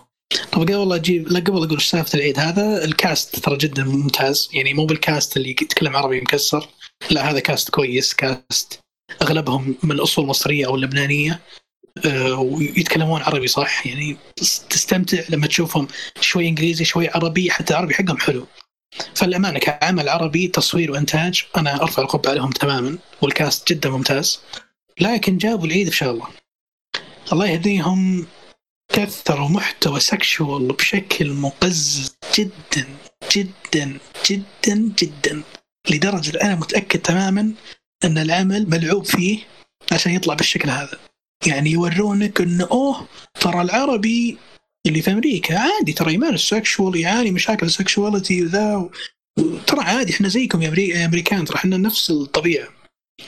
طبعا البطل اللي يمر بالمغامرات هذه ثم فجأة يدخل في عالم تصحيح الديني حقه بس معليش المقاطع، ترى على فكرة نفس الحركة مسوينا في مسلسل النخبة إليت الإسباني، جايبين واحدة مسلمة وخلينا بتش يعني كل مرة مع واحد، يقول لك عادي ما الأمانة. المسلسل هذا جريء، أنا ذكرتها في تويتر عندي، أنا قلت هذا جريء في الطرح، وفعلا جريء، يعني جريء لدرجة مقززة يا جماعة، مو طبيعي الجرأة اللي فيهم، يعني خلاص يعني أوكي حلو أن رامي البطل اللي يمثل الشخصية هو المخرج وهو المنتج، لكن الأمانة هو أبدع في الجانب الإخراجي، هذه أنا خالص منها، هو أبدع مرة ويعطيه العافية، لكن جانب اللي هو الأحداث والقصص اللي هو حاطه واللقطات صراحة في جانب مقزز جدا سيء، وفي جانب جميل، في جانب إنه أوه ترى هذا حرام، هذا ما يجوز، إحنا مسلمين إحنا نسوي كذا ما نسوي كذا، لكن فجأة اللي ليش حطيت لقطة زي كذا، بتشوف شخصية توصل، يعني الشخصية هذه أنت خذت عنها انطباع أنها توصل رسائل دينية كويسة، وهذا شيء جميل مرة. أنا في العمل انبسطت مرة، في زي رسائل دينية ممتازة، لازم تصلي ولازم تتوضأ قبل كل صلاة، يعني شفت أكثر من رسالة دينية موجودة في العمل، لكن للأسف فجأة تشوف هالشخصية الرهيبة يسوي حركة سكشوال تخليك تكرهها كره. بالأمانة الطرح الجريء الزايد هذا كرهني في العمل، وكملت طبعا يعني قلت بشوف وش عندهم، كملت والله والخير يعني. العمل من أسوأ لأسوأ، والله يعينه، شو ما ادري شلون بيصلح العمل هو. لكن أنا عن نفسي ما أتوقع أبدا إني بتحمس لو أنزل جزء جديد، هو حمسني بس ظهور الممثل اليوم ما شاء الله لي أعجبني ظهوره، وظهوره على إنه شيخ، وحتى ما شاء الله عليه أعجبني فيه إنه اقتبس دور المسلم، صح الشيخ المسلم، النظام اللي يوعظ عن الصلاة وهذا حرام وهذا مدري إيش ولا تسوي كذا. طبعا أعتقد ما شاء الله عليه ترى مو مسلم. لا مسلم أنا، بس أنا اقتباس للشخصية كويس. باي ذا واي شو يسمونه، مثل ما قلت هو اقتبس الدور بشكل مرة ممتاز، لكن المسلسل ترى فيه بدعيات يعني الله بالخير، يعني صدق الله بالخير عنده، لكن عموما كلهم والله اغلب الشخصيات عندهم يسوون بدع ما ادري ايش تبي الصراحه يعني تكيس. هو ممكن عشان ديانته اللي هي نيشن وفصله، هذا شيء يعني غير. لا هم في المسلسل ما تكلموا، ما جابوا طاري اصلا نيشن الاسلام كذا، ما تطرقوا على موضوع الصوفيه.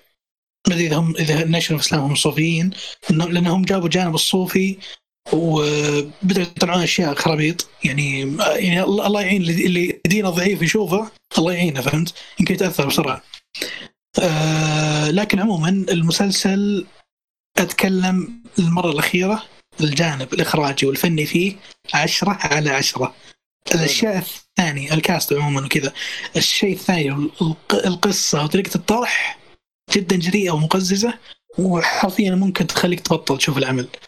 لكن صراحة قد جاب يعني على عمل طلع على منصة هولو، نايس والله، انترستنج يعني، انترستنج إن في عمل عربي طلع غير جن اللي جاب العيد، هذا جاب العيد زي، بس يعني هذا على الأقل أعطانا إخراج زي الناس، يفتح النفس يعني، تستمتع في الحلقة لما تشوفها.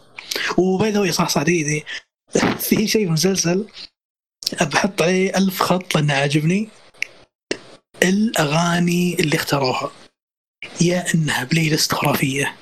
طبعا أنا هذا النوع من الأغاني هم حاطينه غريب، اللي هو العرب اللي كانوا يغنون بوب وروك على أيام 1970s و 1980s موجودين كانوا، وفي باندز كثيرة كذا، ففي أغاني جابوها في المسلسل من هذه الباندز القديمة، وعجبتني صراحة. أنا طلعت ببلاي ليست حلو يعني، وإذا في نقطة إيجابية مرة المسلسل هو نقطة الميوزك صراحة، أنا هنيم عليها يعني، كل ما أنهوا حلقة تكون إنهاء حلو يعني بموسيقى جميلة. تقريبا هذا بخصوص المسلسلات عندي. بس الآن هو موسمين ولا أنا غلطان؟ يس موسمين يب. طيب وفي ثالث. طيب أنا أشوف مثلا كان المخرج يقول يبغى ينزل ثالث. طيب أنا يعني مثلا أشوف حلقتين وأبني انطباع يمشي معايا ولا يعني ولا كيف؟ شوف أتوقع من الحلقة الأولى للثانية بتعرف مدى الجراءة اللي أتكلم عنها. حلو. أنت راح تعرف مدى الجراءة اللي أنا أتكلم عنها، جراءة بشكل غريب مرة يعني، استهبال. تعرف النظام، شوف أنا ما في أنظر وكذا، بس أنا أبعطي كذا انطباع مبدئي. أنا أتخيله كذا راح المكتب، تفضل هذا مسلسل نظيف عن المسلمين، قال لا إحنا ما نقدر ننزل في المنصة هو نظيف كذا، لا لازم نشوه سمعتكم، حطوا أشياء سكشوال، ايوه اعدموا باي طريقه، فطلع بالشكل هذا. انت مدين يعني بدون اثام وذنوب، ليه لازم نوري الناس يعني؟ والله يا شباب في رسائل حلوه، في رسائل حلوه ترى، هو ترى مسلسل واقعي وما شاء الله قدروا يوصلون صوره العرب في امريكا بشكل كويس، بس الله يهديهم جابوا جانب ما ادري ايش تبي الصراحه يعني. بعض الجوانب يجوها، بقول لك مثلا الجوانب حلوة، مثلا تطرق الموضوع العين، كيف ان العرب مسوسين في العين، حلوة. طيب حلو، حسيت انا شيء صدق يقدروا يوصلون للناس ان العرب ترى يخافون من الديفل اي وكذا، وهذا شيء باسم لهم كبير، فجابوها بطريقة كذا يعني فاني شوي وحلوة.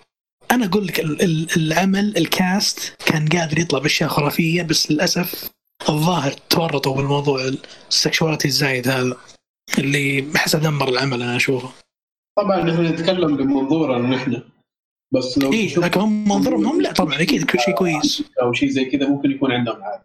yeah. هذا بالنسبة اللي عندي أنا. طيب نخش على هذا. إيش أخلو بنروح النام والله يقطع إبليسك يا شيخ. يا ابن حلال شورك تنام لا حق اليوم كله بتنام. لا والله وبكرة ما عندي صحي الدوام ما عندي دوام. هات يا أحمد مسلسلك مدري لعب اسمه.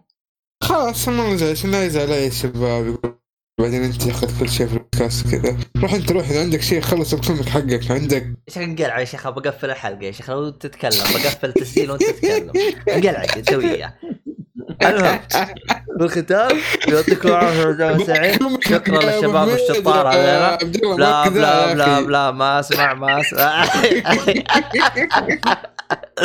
طيب يا تغير بالختام التساؤل الراعي الرسمي حقنا اللي هو خيوط الطباعه هذا يطبع لكم بودكاستات يطبع لكم الدروع حقة الصالحي هذه لمسوا الدروع هذا حق المجاري اللي تحت هذا خليه نقلع.